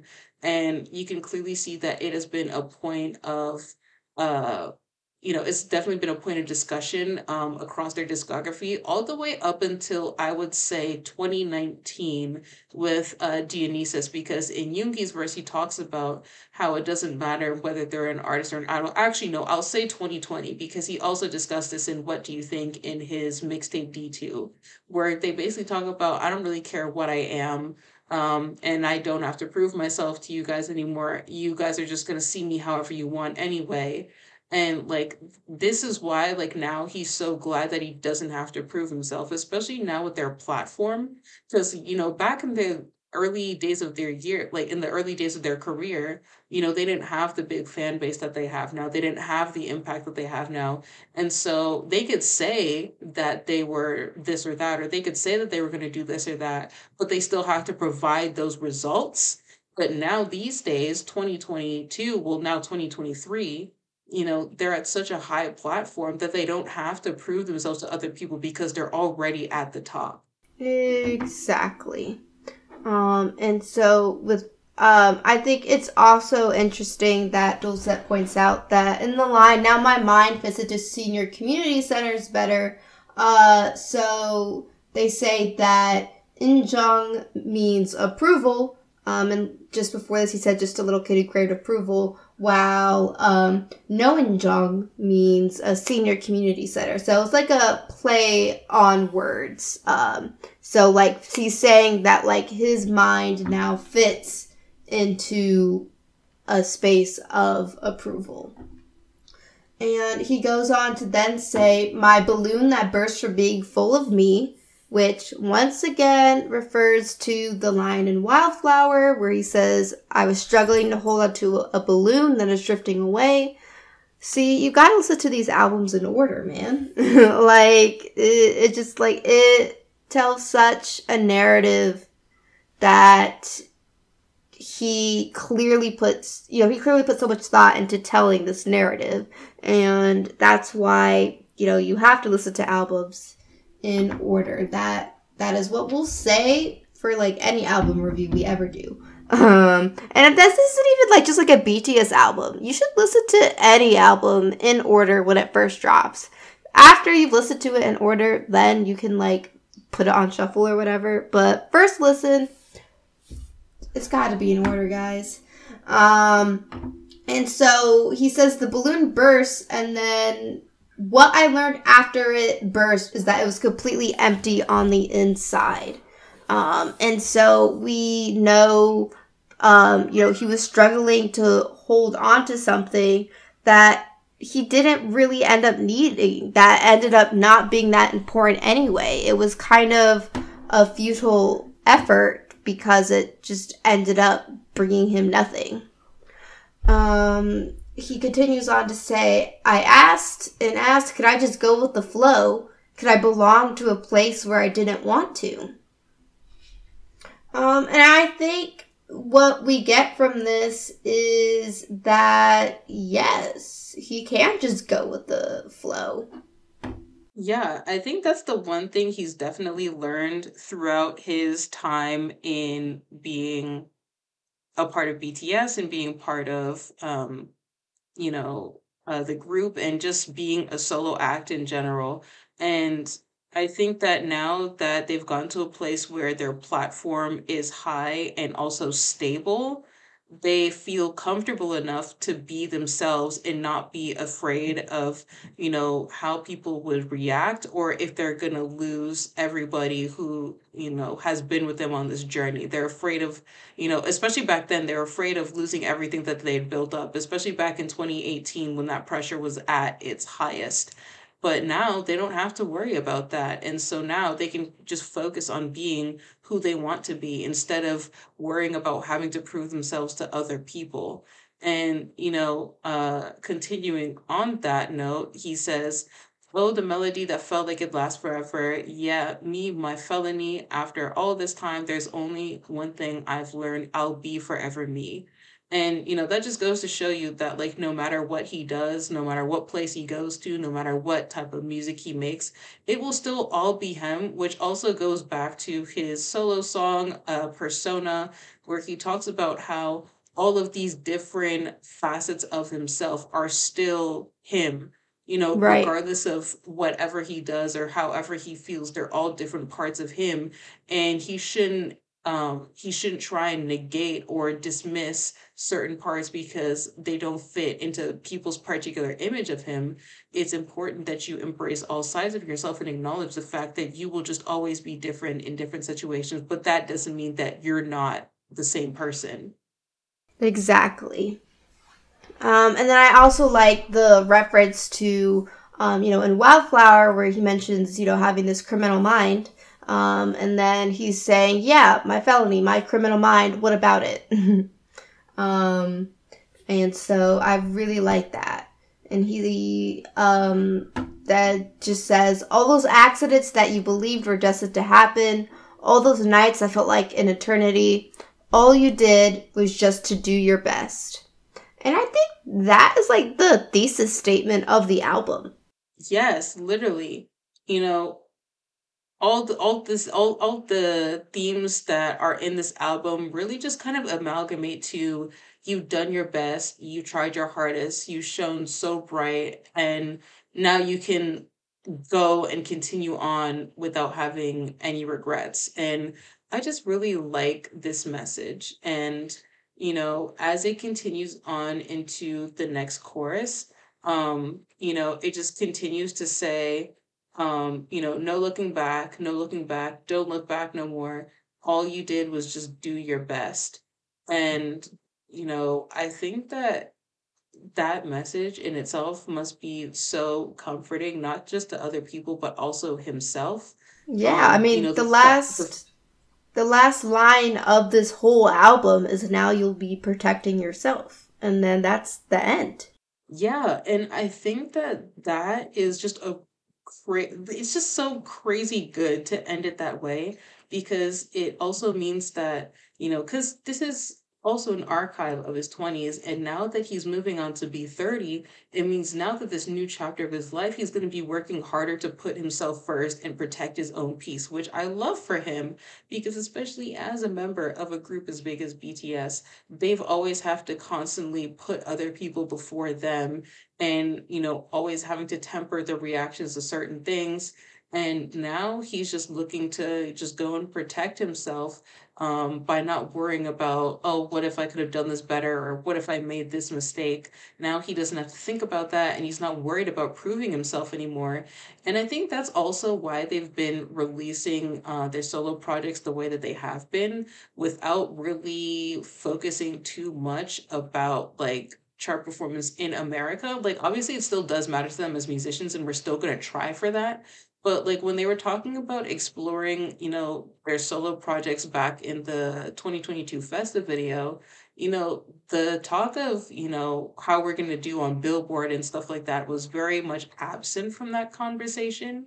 And so when you have that in mind and you think about, you know, all of these different ways in which they're not worried about needing to prove themselves anymore, I feel like this is just like potentially just one of those things where they're just still dropping it without needing to feel the pressure of whether or not it does well, but that he just hopes that people are able to relate to the message. And that's kind of similar to something that he did say about how he hoped that we'd enjoy the album uh, I don't remember if he posted it on Insta or Weverse. It might have been Weverse actually, where he was basically saying that he, you know, isn't too worried about like, you know, specific things in terms of charts. I mean, yeah, sure, they're important, but he did, I remember, say something like that he hopes that we'll find at least one song that is to our liking. And that's kind of like the biggest emphasis that he had on the album, that it was just for our enjoyment. And yeah, I'm still going to be streaming the hell out of it. I have been streaming the hell out of it for the past month. Don't even ask me how many times I've listened to this album. It is a lot. But like, I just like the fact that he can drop a, you know, a, you know, an album like this and not have to worry about what if you know, what if it's not to people's expectations? He's just protecting himself from worrying about all that. And I think that, yeah, like this is just something that everybody can relate to. And I remember in um the Suchwita episode how he said that he had played this for some big hit staff and like some of them had even like cried because it was just that comforting to them. Exactly. And you know, just the the way this outro goes, it's it's very quiet and very soft. It, it, it is it just has something that is just inherently comforting in the way it sounds um you know regardless of the lyrics and i think that's another thing that just makes this album so amazing is that the you know the lyrics and the instrumentals they pair together so beautifully and just really help paint the narrative of you know they they have painted the archive of his 20s yeah and you know the way that it actually ends um especially just like the melody in itself like it's such like a a such a soft way to end the whole album. It's like very much like it fits the vibe of a concluding song even though like Wildflower was like um also really good at like concluding but like i feel like number two putting it after that it's like really now like okay i'm now exiting my 20s this is the mentality that i'm gonna have stepping into my 30s right. and now like i'm not gonna look back on anything else anymore. I'm just gonna go forward and this is just how i'm gonna live my life. Exactly and so, with that, we've made it to the end of Indigo. Wow, would you look at that? We thought it would never end. Um, well, not we thought, it was you thought, you listening, because we talk forever. Uh, so, thanks for listening uh, to all of that so much. Um, there's a lot of things that you can learn um, about Indigo. Um, there are plenty of content that you can catch up on. Um, there is, he has a whole, um, Indigo album magazine film on Bangtan TV. It's like 41 minutes. Um, but if you have some time in your day and want to sit down and watch that, it is great. I just, I always recommend, um, if you have the time to just watch those videos because, you know, you're never going to get a better sense of what the message BTS is trying to portray than from BTS themselves. Um, there's of course the um, Live in Seoul at Rolling Hall performance where Namjoon performs his album. Um, and Bangtan TV uploaded that, so it's an hour long. Um, so if you've listened to the album on Spotify, you streamed it, and now you want to watch it live, there you go. Um, Namjoon promoted on NPR's Tiny Desk, and so um, you can go watch that, which was also really great. Um, you could tell he was kind of a bit shy because he was without BTS. Um, so if you go to, but um, it's really cute how BTS kind of like get a little bit of nervousness when like they don't have each other. You can kind of tell, and it, I don't know, it's so cute. Um, so you could look that up on NPR's music channel. Um, Namjoon did uh, a breakdown of Indigo on the Zach Sang show, and Zach is, you know, a beloved interviewer. Um, he's been interviewing BTS since you know they've stepped foot in the U.S. and from the beginning, he's always uh, really cared about you know the message.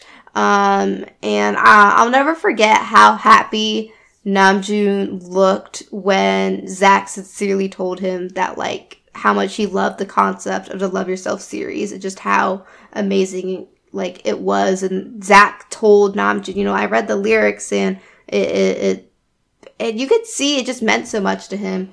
And Zach is like that with every artist he interviews. So you could honestly, you know, probably look up lots of different music artists if you really want to get a good music interview uh, because it's kind of hard to get that for like most artists these days. Um, of course, there's Suchwita, um, episode one. Uh, that was with Yoongi. Um, and that's also on Baka TV. Looks like the show is about 30 to 40 minutes. Um, and, you know, there was a lot of great things they talked about in that that, like, we didn't even talk about, such as the risk of having a title track be, like, so long uh, be like twice the length of the typical two minutes we're getting in the streaming era. Uh, so it's always great to you know hear Yoongi and Namjoon sit down and talk. Um, and then of course Namjoon went live on Weverse. Uh, that is already up with English subs. So you could go check that out. That's about an hour and 10 minutes, and usually those are always pretty long, so not surprised. Uh, he did a short behind on Weverse as well. That's about 25 minutes.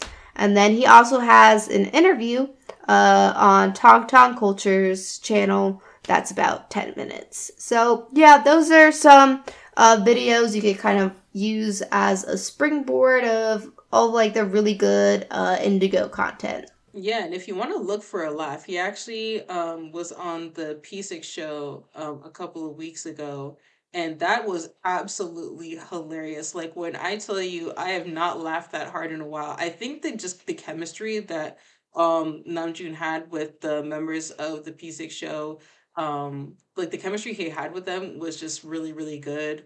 Um, so also if you want to watch that, he does talk a little bit about, you know, his album on there too. Um, so that was like, I believe, like maybe like 30 something minutes long.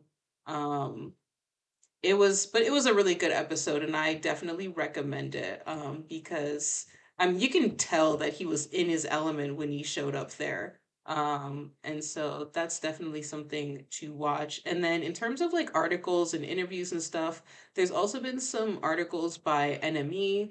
Uh, there's a Vogue interview that he did, also a Variety interview that he did, um, and a Weverse article that was written. Um, and also, you know, you could also check out, you know, some social media posts that he's done. Like most of his like indigo related social media posts are pinned on his Instagram page. He pinned those himself. So if you wanted to check those out, you could do so. And of course, if you want to look at some lyric translations, uh Doolset Bangtan is there. Also Bangtan Subs is also great with their translations on their website. Um, you know, both of them have very good translations and annotations about the context behind each song. So I highly, highly, highly recommend that you do check them out because, as we say, lyrics are important. He didn't just write them for nothing. You can clearly tell that he spent a lot of time on it because we've just spent the past six hours telling you about how great they are. So if that doesn't tell you that you need to read the lyrics, I don't know what will. Yeah, I'm pretty sure everyone is either, you know, sick of us or they really love us. Um, and I'm sick of us. I yeah, I'm sick of us. Uh, but yeah, I think um that's all. Uh, once again, lyric translations courtesy of Doolset Bangtan. Uh, Bangtan subs also has lyric translations. Um, and so thank you to them uh, for always, you know, providing content over the years. Like I, I would not be an army without Bangtan subs, especially because you don't understand. Bangtan subs, listen, back in like since the beginning, they would like take the Bangtan bombs that were never subtitled and like subtitle them and then like upload them. Like they, they are the reason that um, so many people are armies today. And so, really, just shout out to them. And uh, with that, uh, that comes to the conclusion of this. And it is, of course, over three hours. And so, just thank you, everybody, for sticking with us this long. If you're even still listening, um, feel free to contact us on Twitter or in our Discord. Um, if you're not in our Discord, you could just, you know, DM us and we can add you, no problem. And uh yeah, thanks for listening. All right, we will see you guys in the next episode. Bye for now.